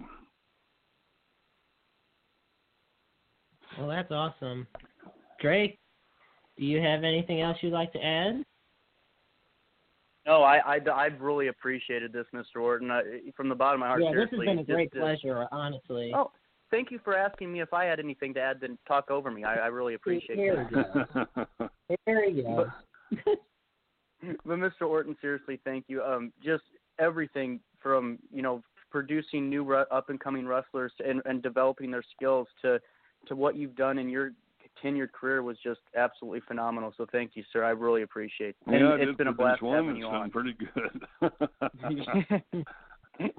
I'd, I'd say so. Well, thank you so much, uh, Mr. Orton, for having uh, for taking the time to to speak with us today. And and I know that our fa- our viewers enjoy it. And if we can one day, we look forward to having you back on the show.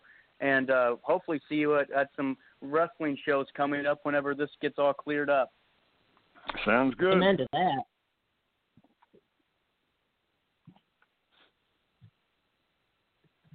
All right, Mr. All righty, Orton, have a wonderful night. Okay, it's been a pleasure talking to you guys. I'll talk to you later. Bye bye. Thank you, It's Mr. been a Orton. pleasure having you on. Thank you so much. Ladies and gentlemen, that was Cowboy Bob Orton, the legendary Cowboy Bob Orton, here on the Wrestle Talk podcast. Wow, Drake, that was amazing. That was an amazing time. I'd say so. I got a lot out of it. That was interesting. I, I've always wanted to to hear how uh how a promoter, if someone got had, if someone had massive heat, how how they worked around getting them in and out of a out of an arena because we know that that got you know that got deadly back then and, you know still potentially can today and and just to hear you know the the stories that was it, it's one of those you know you're going to remember that one for a while and I, I definitely will.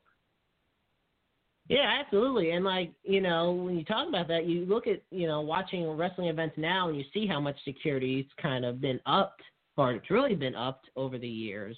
But back then, I mean, you almost had to have your own wits to get out of those arenas if you really had some heat against you. So that and just hearing how much he traveled around the world, you know, with various promotions. And I think what I love most from the whole interview was just the stories that he got to work with so many of his family members. He worked with his father, he worked with his brother, he worked with his son. I mean, wrestling is in the Orton family's blood, and it's it's just amazing to hear all the stories he has to share. That he's been a part of so many legendary feuds, matches, pay per view events. I had an absolute blast. Well, I, I did too, and and you know, before we we changed gears, it was it was pretty. I just want to point out something real quick, Jeremy, and you've probably seen this a hundred times. Whenever he, whenever that cast hits Orndorff, and the freaking place just shoots, the roof blew off. I mean, just, I mean, that just, it was just an awesome match to watch, and just, I mean, I'll never see anything like that again because I I, re- I watched it a couple of times, but to actually really pay attention and, and get some psychology out of it, just to see what what was happening, it was it was phenomenal to see just Orton gets up, and you know, of course, the heels, you know, they're they're beating the shit out of Hogan, and they no one sees, and then all of a sudden Orndorff gets turned around because of the commo. It was just phenomenal. It's what happens when you're a bad guy, and it should happen. You know, I mean, think about this. This is why people yell at you because I'm the nice guy, and you know, it. it it happens. I mean, look what happens to Renee. You know, you see, you know, nice guys always prosper in the end. You know, I really got to hand it to you for that sly remark. You just went a few uh, before the interview. You call yourself an asshole, and now you say you're the nice guy. Well played, But- Drake. Well played. Well, hold on. I got a question. Why does it say we're having trouble playing our live feed, Jeremy? I was looking at you had a great, great facial hair. I love the beard, by the way. I really like that. Thank you. And you know, I do now we're having that. now we're having trouble. I don't know. I couldn't tell you on that one, but show's still going on, and we still have a lot to talk about, and we got yet another Hall of Famer tonight, and I know I'm just excited about this one as I was with Cowboy Bob Orton. Me Are as you well. ready and, for you it? know, real real quick though, I wanted to do something because you know there's some things we got to take care of because I'm I'm absolutely ready for this next interview and we're we're crunching for time. But I did want to highlight really quick to uh, top off the hour here at eight o'clock. That is everything combat with Jay Hollywood and UFC Hall of Famer Pat Pat Miletich, along with Royal Mills Transportation, Esports Bar in Kansas City, Kincaid, Painter's Dream Productions, and of course I-70 Sports Media as our sponsors. Phenomenal companies. I-70 Sports Media. I don't know. They seem a little biased towards Drake Lee. That's okay, but you know, Jeremy, you do a great job. I, I appreciate that, Drake, and we're we're fans of Drake Lee at I-70 Sports Media. I love it. Excuse well, you know what, me, Jeremy? gentlemen. I'm Uh, Excuse me. yes. me. I uh, Really? happen to have someone who wanted to come on and just say a few words here real quick. I know I don't normally break in and uh, and tell you this, but he's a good friend of Ain't the that the uh, show. So, Hey, can No, I I ask just you a thought I'd- question real quick? Well, since you can talk now, I guess so. Thank you. I, my throat's getting a little scratchy already. But I just wanted to point out that I, I appreciated that This is Awesome chant. You're doing a phenomenal job because I know Jeremy doesn't take the time to, to tell you that. So thank you for all the I hard tell work him you do. personally. I don't need to kiss up live Oh, like you do. Oh, Jesus. Well, I, I appreciate it. But uh, real quick, I'm going to bring him on here on the line. Uh, good friend of the uh, Wrestle Talk family and everything. Mr. Herb Simmons has a few words he'd like to say for us. So, uh, Oh, Are you awesome.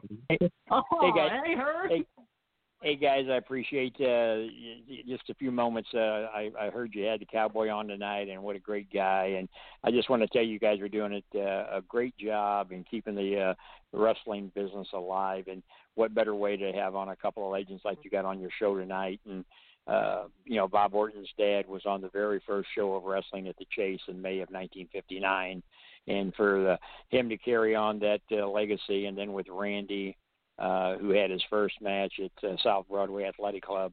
Uh, I think it's kudos to you guys reaching out to get somebody of his uh, talent on there. So keep up the good work. Thank you so much, I Herb. did that not know that, that that about- means so much. I didn't know that about. Cowboy Bob Orton's dad. Thank you, Mr. Yeah, I didn't either. That's great. yeah, first card, 1959. In fact, if you want to know who he took on and who won, I got all those records. I got to I got to get a hold of that information. That's that's phenomenal. Yeah. Well, Okay, remember guys, when the a- pandemic's yeah. over, the three of us are getting together. I'm I'm still holding her to that from that interview a while back. I I I I've got it marked down, and uh, that's a date. Uh, like I said, uh, we'll uh, sit and have a have a uh, brewski or whatever you guys uh, want to drink, and then uh, we'll relive some of those old days from back in the day. But what you guys I are look doing, I mean, all the all the guys is you know all the guys that are doing those podcasts is, are doing nothing but keeping the tradition alive that we all have the passion for, and you guys are right there doing it. You and uh, uh, Rick Ruby, all those guys that's got those podcasts. Uh, I, I I think you guys are all doing a great job. Well, thank you, Mr. Simmons. It means a lot, and I, I hope you enjoy your evening. Stay safe, of course, and and and brace for I guess another couple inches of snow. Yeah, well, it's Uh, gonna be a cold one for us guys. Yeah, yeah, we'll we'll get through it. We got to get back into the squared circle. That's what it is. Absolutely, Yeah, Mr. right. Simmons. See you. Thank Take you care. so Bye-bye. much. Have a good night, That Herb. was Take care, buddy. Okay.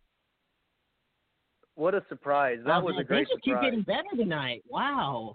And and you know what I think is awesome? We got Herb Simmons to call in. Plus, we got a really interesting tidbit. I did not know that about about Bob Orton Sr. I had no idea.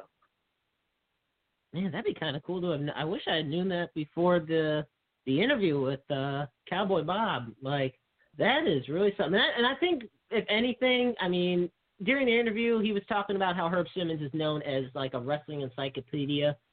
He literally just said he not only knows offhand that that is who the first, like Bob Orton Sr. wrestled on the first card, but he knows who he faced against, who won. He has the whole match card. That's a true testament to the knowledgeable man that Herb Simmons is.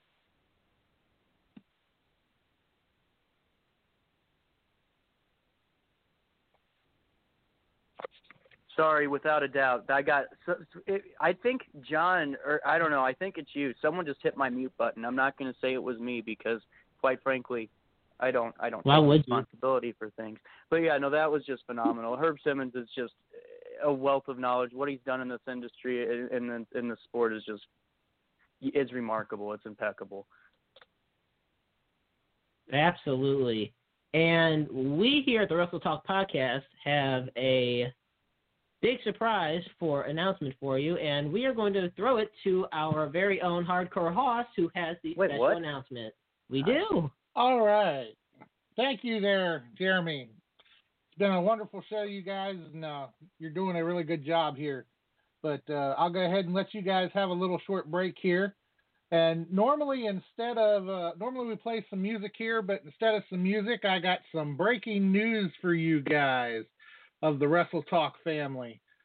So uh, let's get into it here.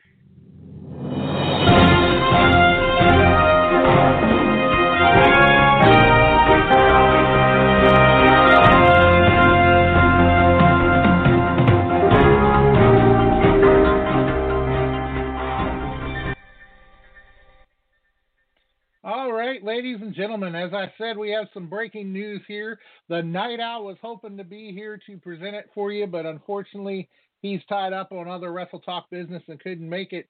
So I have the privilege and the honor of this announcement. The Wrestle Talk podcast, as you know, strives to bring its listeners the best programs possible each and every week. At the beginning of the year, we talked about the NCAA basketball tournament, and our discussion turned to could the Wrestle Talk podcast have a fantasy tournament related to professional wrestling? After a great deal of discussion, we put together a selection committee to help us with our situation. Wrestle Talk Podcast Wrestling Madness Selection Committee what consisted of Gary Gary Weiss, a longtime St. Louis pro wrestling fan, Brandmeyer, longtime St. Louis pro wrestling fan and historian, Dr. Drew Abanus, the voice of SICW, and you'll have to forgive me if I uh, if I butcher any of these names. I, I do apologize for that. Luke Skywalker Roberts, Media Relations Director of Dynamo Pro Wrestling. The rough cut Rick Ruby, who is actually on hold for the second hour interview. Pro Wrestler 2020 Midwest Independent Hall of Famer.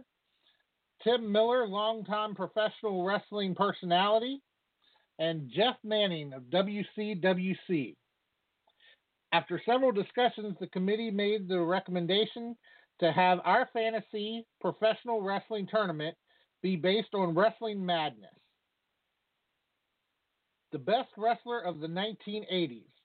About a week ago, after multiple discussions from the selection committee, the field of 64 professional wrestlers was broken into four groups the National Wrestling Alliance, the American Wrestling Association, the World Wrestling Federation, and other major promotions are the four groups that we broke it down into. Starting tonight, we will be announcing the field through the social media. We would like to hear from the listeners of the Wrestle Talk podcast as we announce the brackets. All of the first and second round matchups will be posted on social media. Two first round brackets will be posted later tonight, and the other two first round brackets will be posted at the conclusion of next week's program.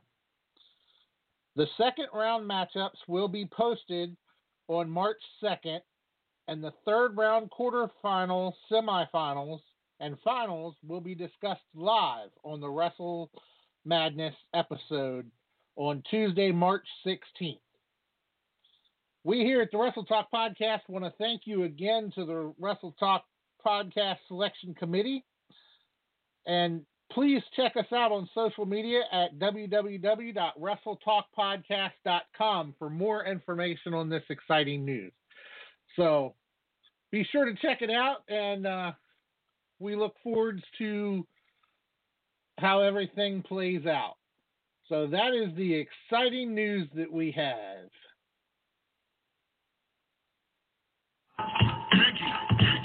Yo, what up? Night Owl, Nightmare Jones. What up, Wrestle Talk fam? Do it for y'all. Check me out. Kick in the door, wave in the 4-4. Even them haters can't hate us no more. So unlock your door, cause we got some more. Every Wednesday we here, keeping it raw. Night Owl, Nightmare Jones, and all the best jets. Like a double barrel pointed right at your chest.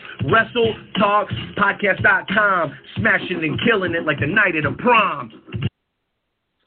All right, Jeremy and Drake, thank you very much for tossing it over to me for that very exciting announcement. I know you guys will be looking forward to the Wrestle Madness tournament, and uh, I know I am as well.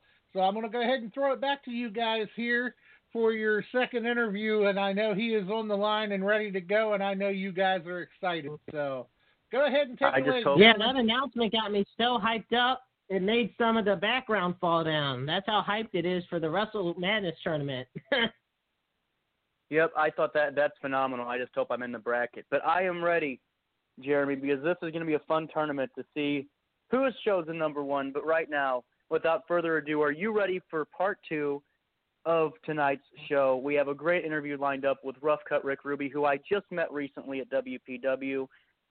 He's a great guy. He's a phenomenal wrestler. I'm ready for this. Are you ready for this? I am as well.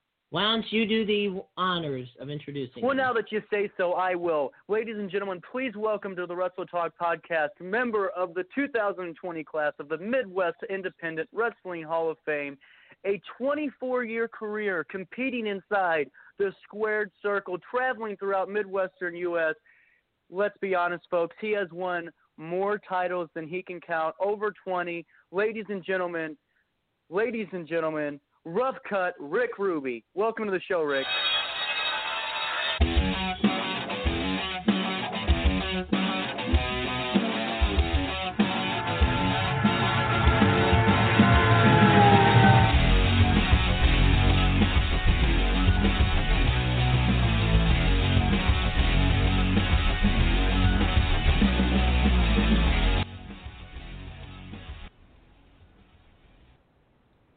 Evening, welcome gentlemen. to How the you show. doing? Oh, doing Good evening. How phenomenal. you How doing, are man? you doing? Man, I'm doing awesome. I'll tell you what. Um, tell you what, I, I would be doing a lot much better if I wasn't in the freaking Arctic. It seems like here in the Midwest, but apparently we're dealing. We're all dealing with it, and I'm tired of the snow already. No kidding. I mean, thank goodness we aren't in Texas right now. Oh my God. Well, It's not as bad here, but I'll tell you what. If uh, where I'm at, where my house sits here, um, I'm actually my driveway is on an incline, and I literally have watched about eight or ten cars try to go up my hill, uh, go up the hill today, and half of them stopped in my driveway, and I was wondering if they were going to back into my vehicle. So, talk about an exciting day, and hopefully someone can get can get down here with some salt trucks and uh, get this stuff melted, man, because I'm tired of kind of clinching on to things that I'm tired of clinching on to, making sure there's no damage to my cars. I'll try to make a couple of calls. We'll get it done. Yeah. We'll get it done. Well, you know, what? I feel bad for the person that hit your car because you know I've seen your you in the ring, and it, you know you take care of business. You know? so hopefully, you know Oh, oh, they don't get too rowdy if they Yeah, hit your well- car. Yeah, well, let me let me just say, nobody hit my car. uh, Thank God. I'm just saying Thank that God. I'm just tired of watching people sliding, hoping that they, you know, none of them hit my car. But I'm just like, you know, it it puts me on edge. So. Oh, I bet. I bet. You know, Jeremy puts me on edge too, but that's okay. And you know, Rick, in all seriousness, I you know it was it was a real pleasure meeting you the last uh, last week over at WPW and just to talk to you for a couple of minutes. So I'm really looking forward to this tonight. I know Jeremy is. So without further ado, Jeremy, I think it's only fitting that I, I toss it over to you for a little bit since I got to introduce Rick. And Rick, congratulations on everything you've done. Just to look through the notes and, and to see your accomplishments that we're going to talk about is just incredible. And and uh, and thank you for being a part of the show tonight. Oh man, it's my pleasure. Glad to be part of it, man, and uh, looking forward to everything that you guys got to uh, uh, ask me, and um, ready for it. Awesome, Jeremy. Take it from here. All righty, thank you so much, Drake. So, Rick, I have to ask. First off, congratulations on being a member of the 2020 class of the Midwest Independent Wrestling Hall of Fame. Um, that is an awesome honor. So, congratulations to you, first of all. I Thank you. have to ask you. You're very welcome. So, I got to ask you. You've spent over 24 years competing inside the professional wrestling ring. What what wrestlers did you admire growing up that got you into the professional wrestling business? Well, um, well, I didn't really get started wrestling, uh, getting into wrestling until like the, the beginning of 1984, and that was the when I started ro- watching wrestling for the first time. My very first match I actually wrestled that I watched was the infamous Madison Square Garden match between Hulk Hogan and the Iron Sheik, and Hulk Hogan beating the Iron Sheik in five and a half minutes, and uh, basically when I heard when I heard the Madison Square Garden just go wild, and um, and saw what the character Hulk Hogan was, I was like, oh my gosh, I you know I kind of found a calling right then and there, and I never stopped watching wrestling uh, ever since I saw that. So uh, that ba- basically got me started was was being uh, the dawn of Hulkamania, and that's all the way back then. I was gonna say I think uh, the '80s professional wrestling boom is probably a pretty good place to start when it comes to getting into the wrestling business. You know, had a low period, but then it really started taking off with Hulkamania. Yeah, yeah, most certainly did, and um, you know, like I said, that was just one territory, and that I just got hooked on with uh, with you know with Titan or World Wrestling Federation back in the day, and uh, and trust me, um, I did. I was not really too uh, you know too bad. I missed the the the dawns of the days around here locally uh, with Chase, and I'm sure we'll probably get into that later. But then I you know grown up to watching all, all the NWA territories and including World Class. And you talk about a you talk about a kid who didn't care about cartoons. All he wanted to watch was wrestling, and that's basically what I did. I mean, I don't blame you there. I think for me it was it was about 15. No, not 15. It was a lot younger than that. I was about nine when I first started watching professional wrestling. I remember I was with my friend Evan, who is actually listening to the show right now, and we were watching SmackDown, and it was Eddie Guerrero's last match. Um, it was on a Friday night, but of course, you know, he passed away before that. But you know, you get to those certain points, you see those certain big wrestlers, you know, larger than life, and you just get hooked. Yeah, absolutely. And uh and trust me, I uh you know, I grew up watching it through school and uh you know, and trust me, I wasn't really the most uh uh, I didn't really get the most admirable looks from other classmates when all I wanted to talk about was wrestling. They all chuckled at me, but you know, it's whatever. you know, I didn't care. I was still going to do what I wanted to do. Exactly. And who were who was instrumental in helping you get into the wrestling business? Like after you start training and getting involved in it more. Well, one um, one fact I will uh, let everybody know about this is uh, we know how the the business is as far as how um, you know how intense it is and how people want to keep things a secret. Well, let me just tell you this: that I everything was kept a secret to me until the day I actually got into the wrestling business. Um, it was back in April of '96. Uh, there was a local promotion that came to a local bar, tavern, whatever, because I just turned 21, like about a few weeks before, and they were having uh, wrestling on Monday nights. And at the time, uh, I, I was like, you know, I haven't, I actually got my girlfriend to go with me, and then I just got involved, and it was like, man, this is just so awesome. And I and I've been to independent shows before, but it, but it's just something, you know, that got in, that I got involved in. Um, and it was actually after the show when I was basically told the secret uh, of that, and I still didn't care. I still wanted to be part of it, but people getting me, the people instrumental getting me into the business was uh, Marcus Mansfield, uh, Pretty Boy Floyd. Um, and that was the first who introduced me, and they actually had a training center right next door to this bar. And so I was trained by Frankie D, mostly the son of the South, uh, who is still wrestling off, you know, who's still wrestling, uh, over 30 years experience. Uh, he really taught me my basics. Some were Johnny D, and some were Johnny Jet, and the drill instructor. And those four guys are are are, are class acts all around, um, pushing me to my limits. And um, yeah, and like I said, it it was great um, with my with my training regimen because I was even uh, bumping on styrofoam mats that were laid out on my backyard. So I was taking back bumps without no giving throughout my school days. So I was ready. And when I took my when I took when I took my first bump in the ring, I was like, "Oh my gosh! I mean, this was like heaven." So I I was ready for it. Well, that's awesome. I mean, glad you had some preparation, but that says something because uh, a wrestling ring isn't exactly the most pleasant place to land on your back in. Uh, it it certainly is no trampoline, my friend. No, no. Um, and I got one- now I got one more question to you, and then I'm gonna hand it over to my good friend Drake because I know he is very eager. And just so you know, Don't lie to I him. We aren't friends. him. You know what? I was just gonna say I didn't mute him, but now I'm almost tempted to. Okay, don't mind him. Anyway, Rick, if it's okay, you're known for your strong technical grappling style. What made you? Mhm. I guess I should say develop that type of style. You know, every wrestler has their type of style and technique that they use in the ring, whether it be physical or psychological or a mixture of both. And what made this one fit you perfectly?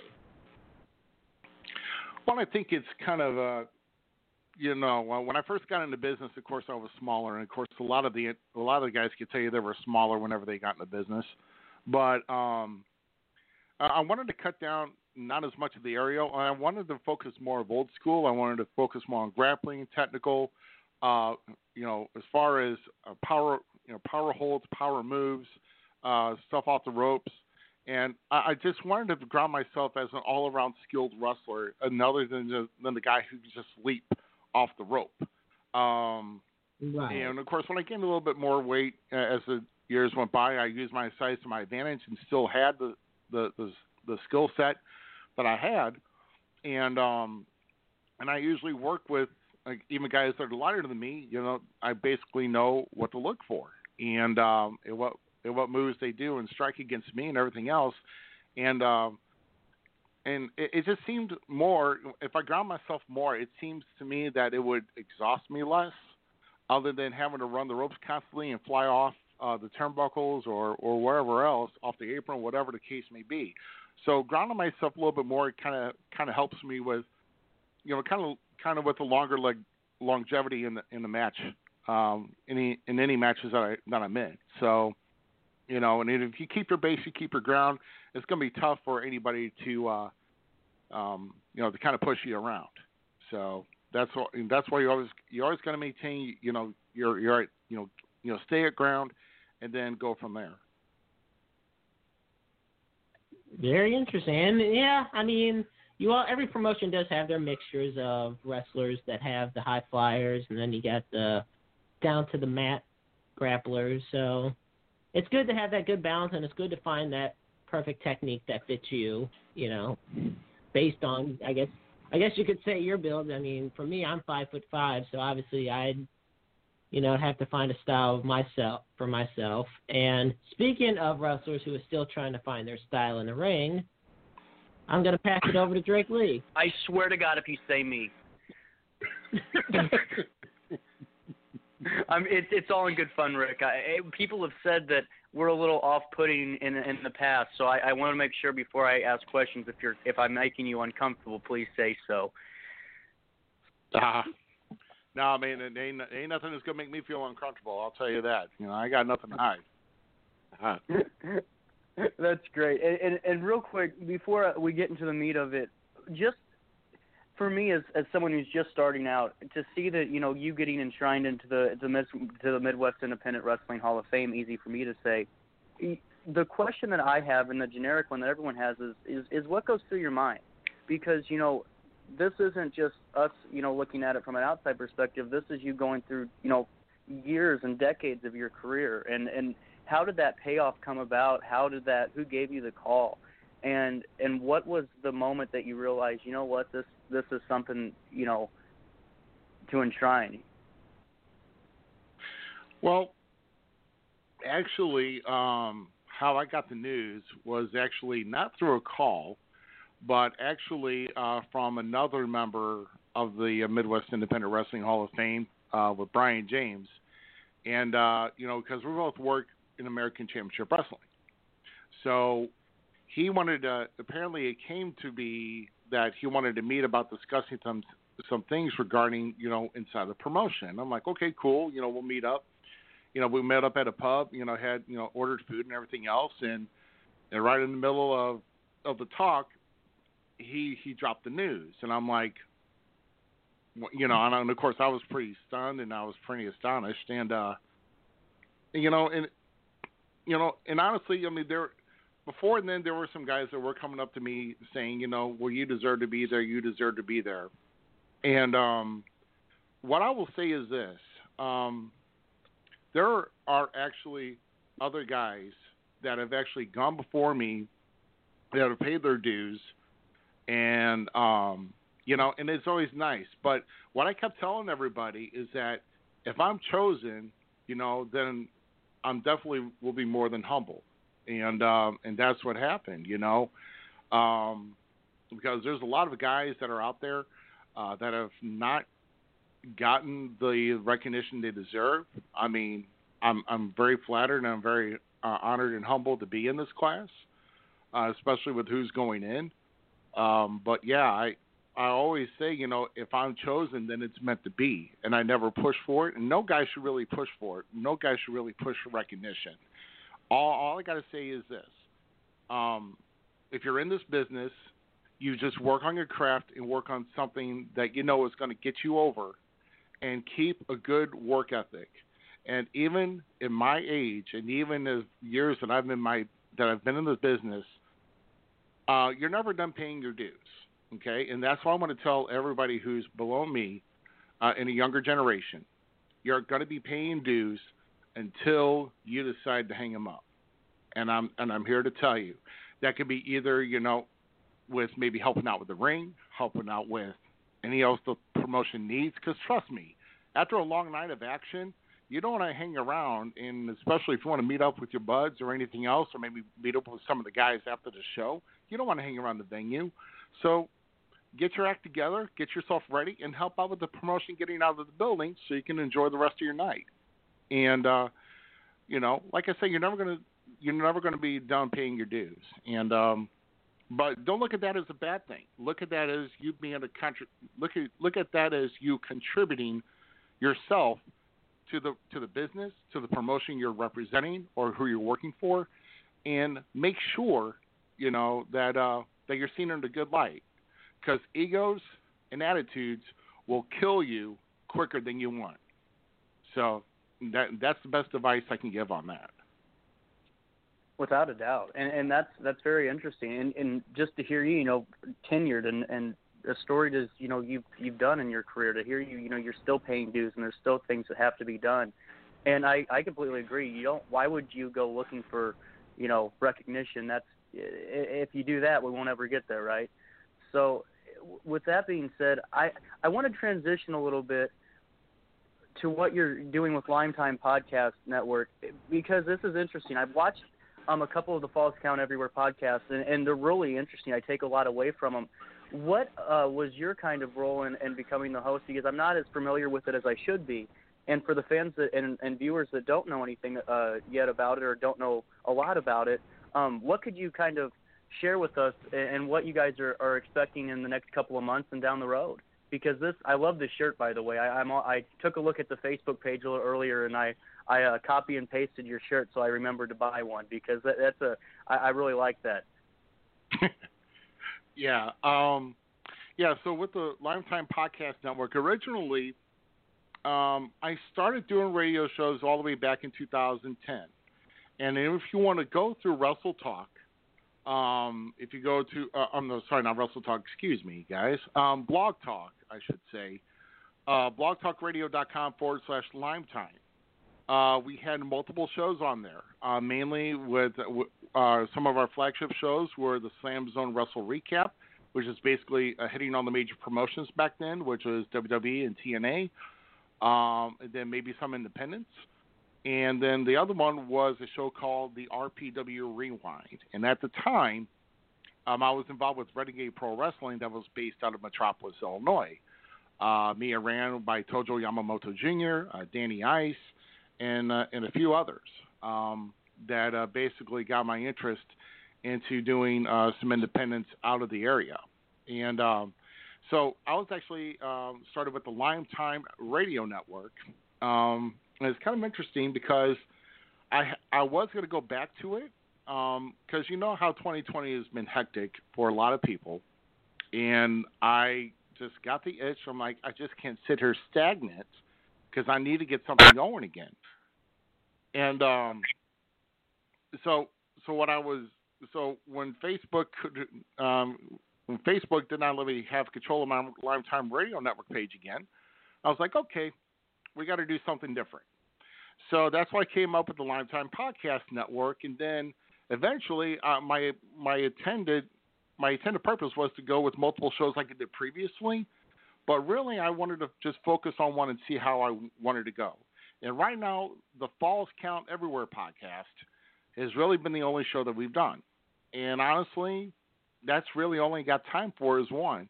And I want to focus one one show a week on the, on our special guest that we usually have, and just kind of put our time and energy into that because uh, me and the other co-hosts uh, usually have other lives and other things to take care of. So, but but that's how the Lime Time Podcast Network came about this year.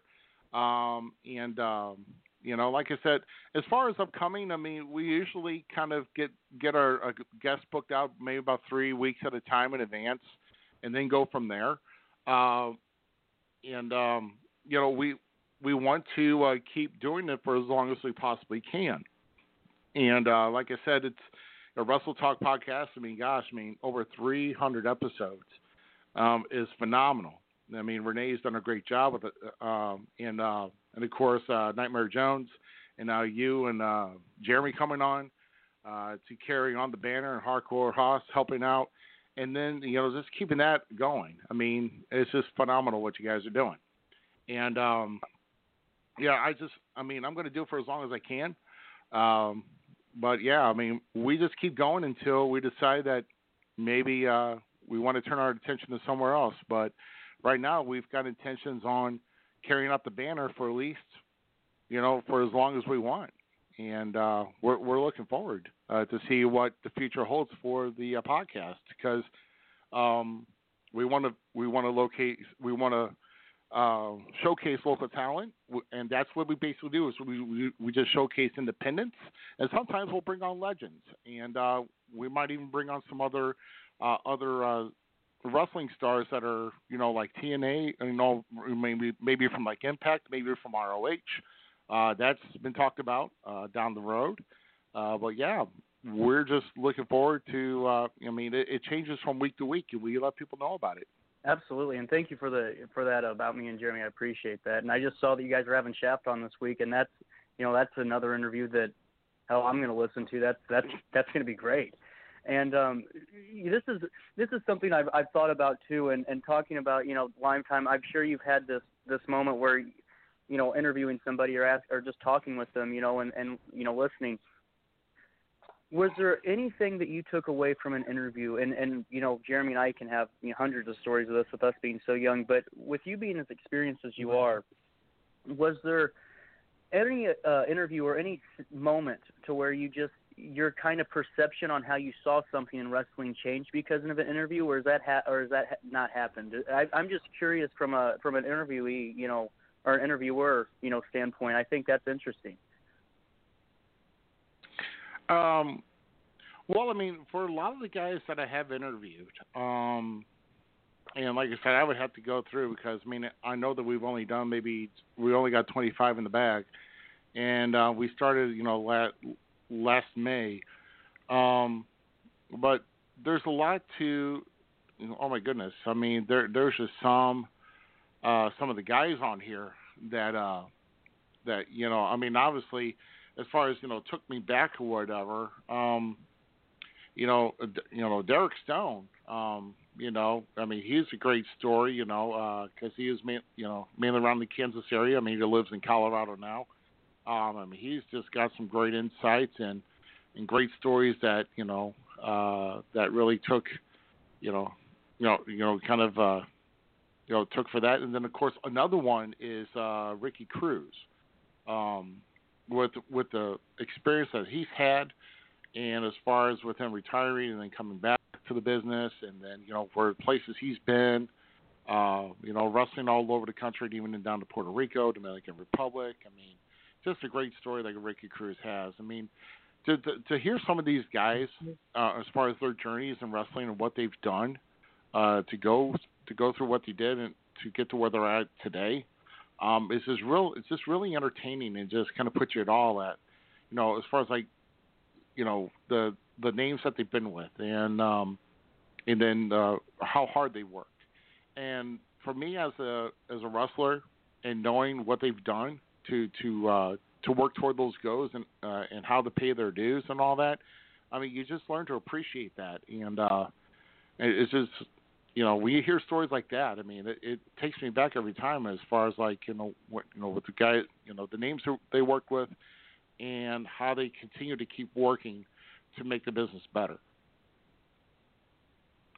Without a doubt, without a doubt, and and and that's that's I honestly feel the same way. Just to hear you know you talking with Jeremy, and and I always take something away from it. Um, and I know that we're kind of running short on time, and I, I apologize because a lot of times I ask questions that there's not a lot of them, but I try to get the most out of them I can. So I apologize for that on my end. But this is one thing that I wanted to ask you um, actually last week, and this is something that you know everyone that that's a wrestler, or anyone that's you know aspiring to be one, has thought of, and that's you know the first championship win. And does that change? You know, from being you know you know your first one to your twentieth one does that did that feeling change? Did you you know is is it do you hold the the same mindset the same you know not responsibility really but the same pride with it? Or is it becoming you know where you just win so many you know that it kind of tapers off? That's just that's something that's always kind of stuck with me is is what happens from the first one to the you know 30th one if you if you're so lucky. Yeah. Well the thing is, is that when I when I won my first uh, championship, um, I've actually within my first uh, within my first two years, I've won three titles. Well, actually, I was handed one, but that's on the storyline. But when you win your first couple major ones, um, you just kind of take back in awe and you think like, man, this is like really cool. Um, and you kind of don't think about it at first, especially when the guy who's like 23, uh, 22 years old at the time, and uh, you know, like, you're thinking like, hey, that's real cool. You know, I'm, you know, I'm hot shit. You know, you know, a guy in his early 20s thinking he's hot shit. Go figure that, right? Um, but I know nothing about uh, that.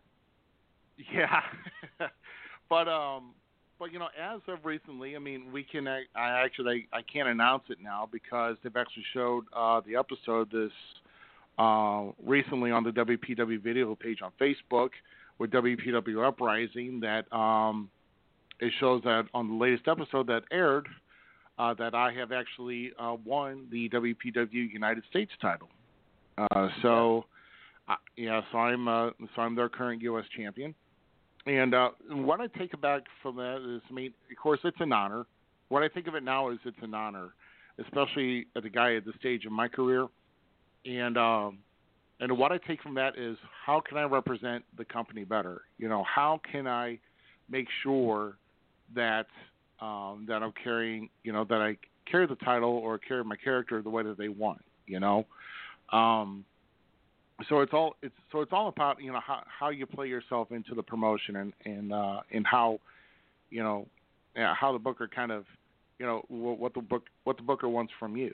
Okay, and um, you know, and, and trust me, I've seen, I've been on all sides of the table uh, in roles of the wrestling. You know, from wrestler to even uh, sh- from a short time being a booker and a promoter. Um, you want to make sure that you can have guys that you can depend on, and the guys that's going to give you the best, uh, the best uh, represent, uh, represent representation of your brand. And uh, so that's that's how I kind of think about it. And uh, as far as like between when I first won and you know even with my my most recent win you know earlier this month. Yeah, absolutely. And, by the way, just a little thank you for uh for hitting Magnifico as hard as you did. I appreciate it. Um that's just something that you know he and I got working on. But you know, it I, I appreciate that. It made me feel so good because I'm not the biggest guy out there, but to see someone you know who you know, let's be honest, you could put me through the wall at any time to do that. That it, it made me just so happy, and I, I can't thank you enough. But before um we before we get to uh the game show challenge, which you know may or may not have a very charming challenger attached to it, you know, speaking of you know you of course, and then obviously I might be your challenger, but I have a question that I, it's kind of a, a, larger one, but a little bit of a word association, if you will, if, if that's okay. Mhm. And that the first sure, one yeah, is, right. Yeah, absolutely. The first one is Frank Reed. Frank Reed.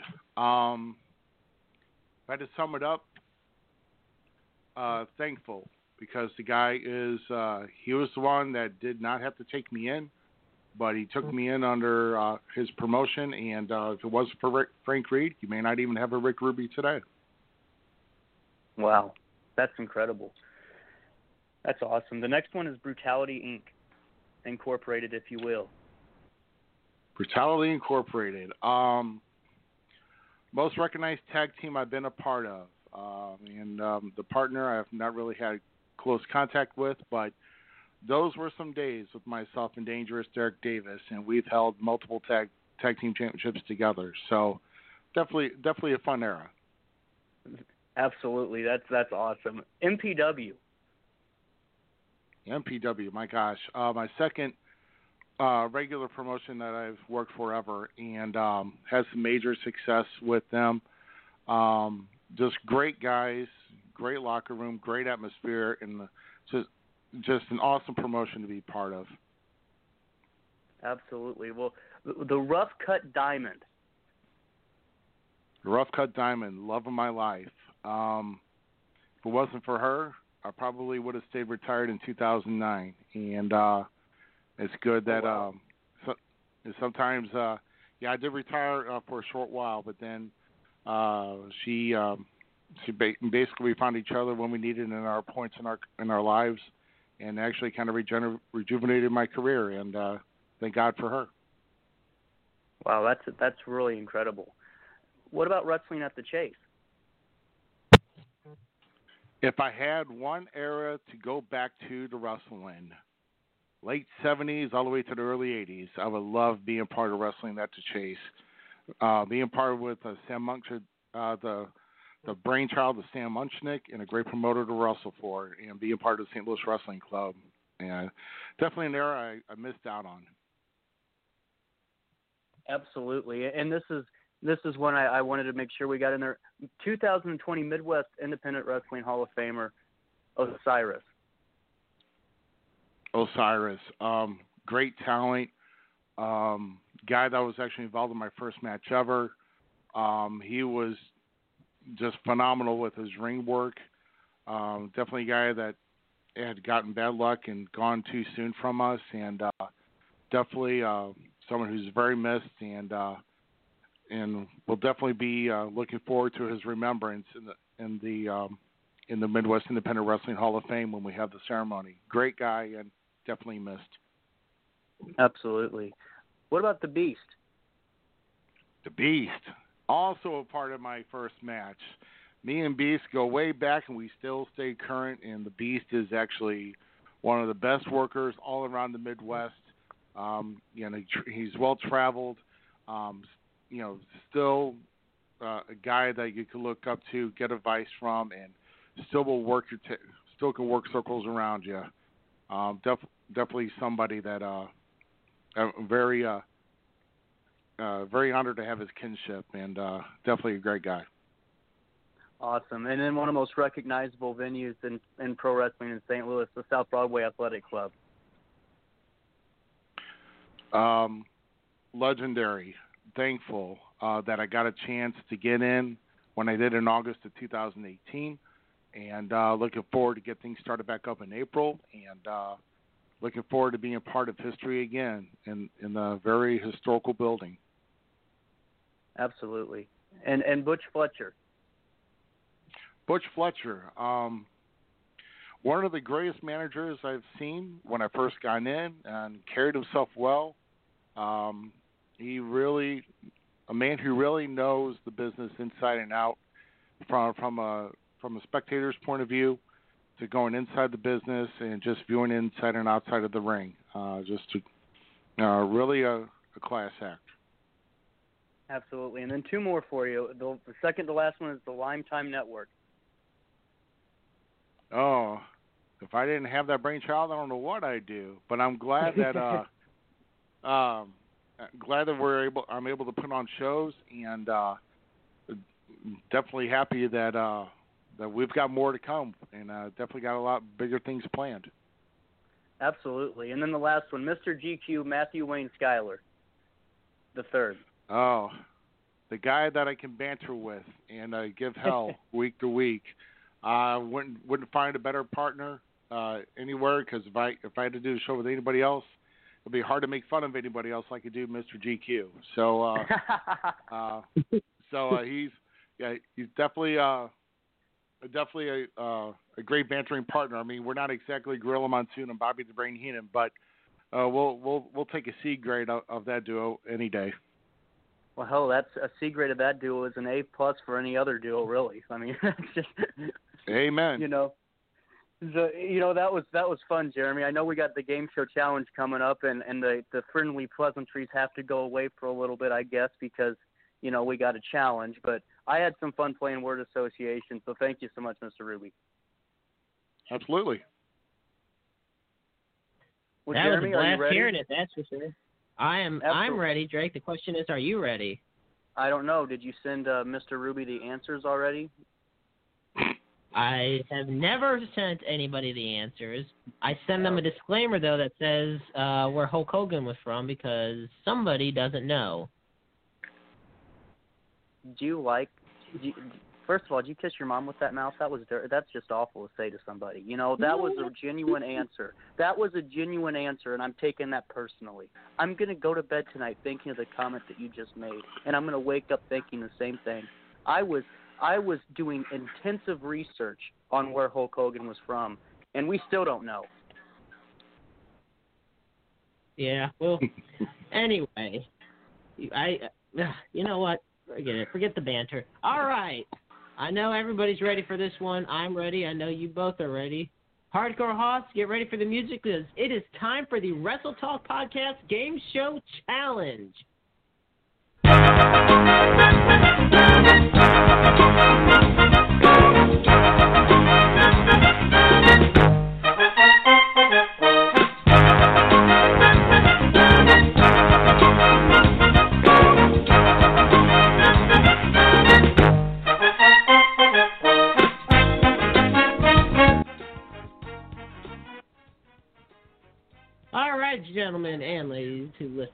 Welcome to this week's installment of the world famous Wrestle Talk Podcast Game Show Challenge. Tonight's contest is scheduled for the best two out of three falls. Now, our contestants are the Thoroughbred of Lust, Drake Lee, and the 2020 Midwest Independent Wrestling Hall of Fame inductee, Rough Cut Rick Ruby. Now, in a few moments, I will ask you both three questions about a particular professional wrestling topic. Whenever you think you know the answer to the question, shout out your answer. The first person to win two out of the three falls will win the challenge. Now, as far as what the topic tonight is, since both of you have such great wrestling monikers, tonight's Wrestle Talk Podcast Game Show Challenge category is professional wrestling nicknames.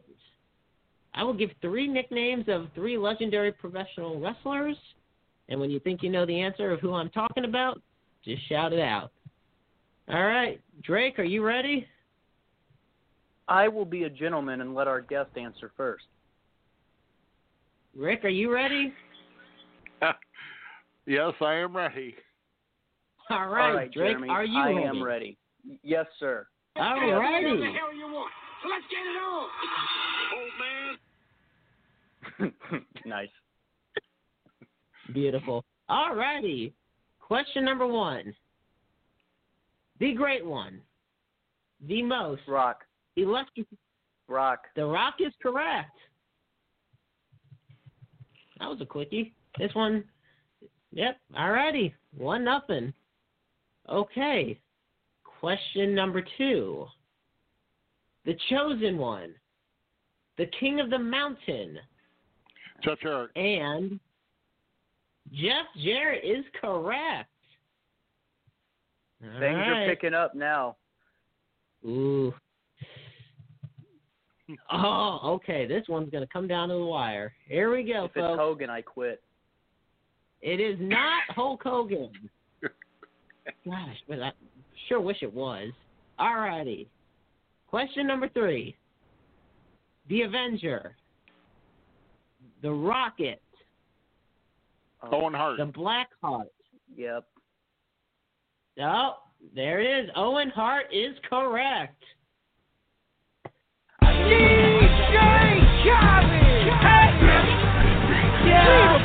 All I do is win, win, win, no matter what. Got money on my mind, I can never get enough. And every time I step up in the building, everybody hands go up. And they stay there,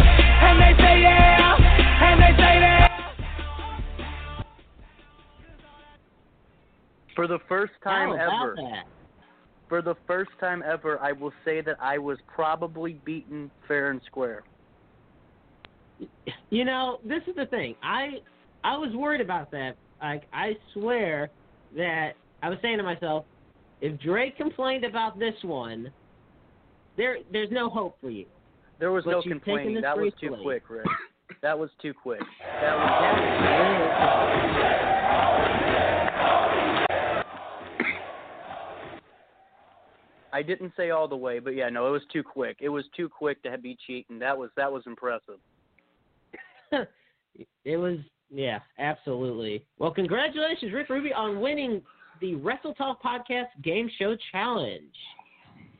Yeah, it's my experience of being old and experienced. Yeah, I'm an old man one. old, old school is cool, man. Didn't you know? Mm-hmm. That's awesome. This has been great. This what a great show, Jeremy. This has been outstanding. And Rick, I, I, I want to thank you so much for being on. But before we let you go, I got to ask you, where can we find you on social media and the web? The audience has to know. All right. Well, basically, you can face right now. It's uh, mainly Facebook. Um, if you're looking for me personally, uh, Rough Cut Rick Ruby on Facebook is where you can find uh, where I'll be posting my events or, or my appearances for shows. Um, as far as with the podcast is, is concerned, you can look for Lime Time Podcast Network on Facebook, and also we uh, stream every Thursday night, uh, starting at eight o'clock um, from Facebook, YouTube, and Twitch. Um, look for us on Facebook and you and Facebook and Twitch at Lime Time Podcast Network, YouTube at Lime Time Podcast, and um, looking forward to uh, in a couple nights we will have the one and only Shaft uh, as our featured guest, and of course me and GQ um, will be hosting that as well. And guys, also um, one thing I wanted to just address real quick. Um, a gentleman who mainly wrestled around the Illinois area, um, and then of course the surrounding states.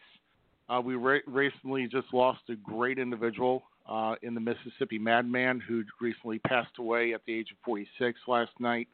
So my my uh, thoughts and, and, prayers go out to the family.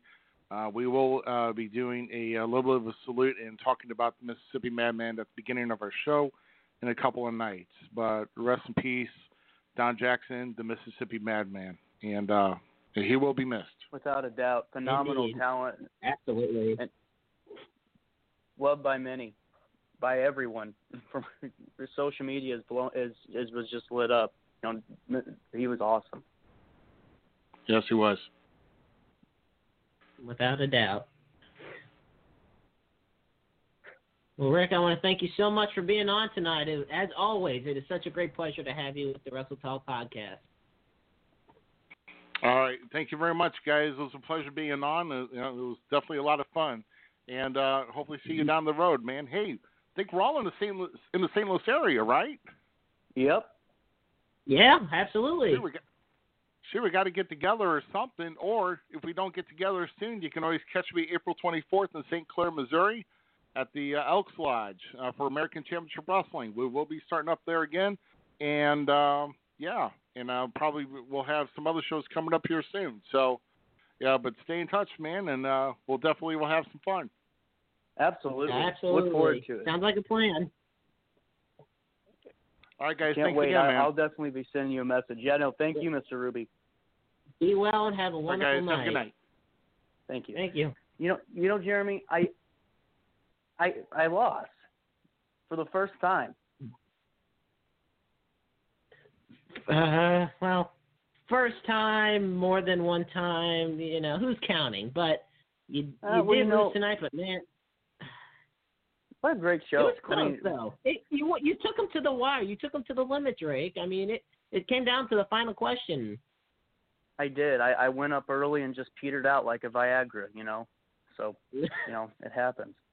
But and that joke was It- it free does. and a, and a lot better than the joke we heard a couple of weeks ago. Anyway, I just wanted to say, Jeremy, really quick. I want to thank our sponsors before the end of the show, if that's okay with you. I know that you're the big boss man now. You and Renee, you're tight.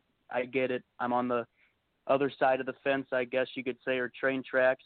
But let's talk about everything combat with Jay Hollywood and UFC Hall of Famer Pat Miletich, Royal Mills Transportation, Esports Bar, Kansas City, Kincaid, Painter's Dream Productions, and I-70 Sports Media. There are great sponsors that make this show happen. We couldn't do it without them, and they they have great products, each and every one of them. Absolutely. And we couldn't we also couldn't do this show without the lovely listeners that tune in every week. Thank you all so much. Whether you were tuning in on the live feed, the blog talk feed, remember the blogtalkradio.com feed does cut out at 9 p.m., but we are always on Facebook Live and the show always will go on. And of course, Are we on Facebook Live now? Did you figure it out? yeah, we've been on Facebook Live all night, Drake. Don't worry. Oh, a couple pauses here and there, but we They better not have been going. saying mean things about me. I'm just telling you. I I know I can't control what they're saying about you, unfortunately. Oh, my team Um, just Renee handed me a Renee's piece not of one for censorship. My team just handed me a piece of paper with all the. There's Renee telling an answer. Okay, right there. Owen Hart six minutes ago. I got that printed off. Um, okay, okay. It's okay. It's You know, okay. I you guys know just- Fucking bullshit! Thank you. Thank you. Thank you. That was against you. Okay. Oh. I don't know. We'll have to ask. But I'm just saying. I'm just saying. Well, it's been fun, Jeremy. It's been a It great been show. To hear Cowboy Bob Orton talk, uh, talk about his history and, and all that he's done is just phenomenal. Here, Rick Ruby. uh, just a, a great individual and a, a great a great wrestler. So I've enjoyed this. I'm glad I could be back from my laryngitis. I you know I didn't you know I don't have it now. Thank God. My voice is scratchy. I need a couple of beers and wine and maybe a I don't know a seltzer or something to top it off. I don't know. Right. well, honestly, in all in all seriousness, Drake, it is glad, great to have you back. I'm glad you're back on. Your laryngitis is is gone, and I mean, with all the drinks you have in your vast cellar at your mansion, I mean, I'm sure you'll be held over quite well. Without a doubt. That's fair to say. That's very fair to say. All right. Well, I thank you so much for being on, Drake. I want to thank everybody for tuning in tonight. I mean, this has been an amazing show. Hall of Fame row on kept going. I mean, like I said, the past few weeks we've had Midwest Independent Wrestling Hall of Famers. It was great tonight. Thanks to Cowboy Bob Orton and Rick Ruby, Rough Cut Rick Ruby. I mean, this was great. Just like the show's title, this was the shiznit. And Absolutely. Well, thank you all, and have a wonderful night. See you guys.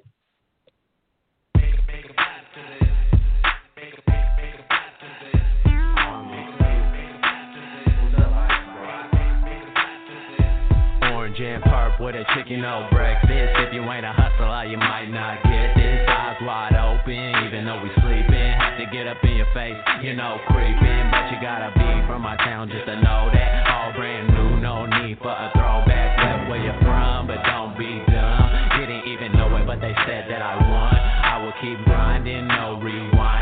Our A slice like it's one big assignment. Young Mac saga, hotter than lava. Never tripping on them haters cause they ain't hot up. Pop was a hustler, I swear I'm just like him. Girl, put your titties in my face, that's why I like them. Hate big heads, but I love big faces. My name is Victorious, I already tasted it. Wake up.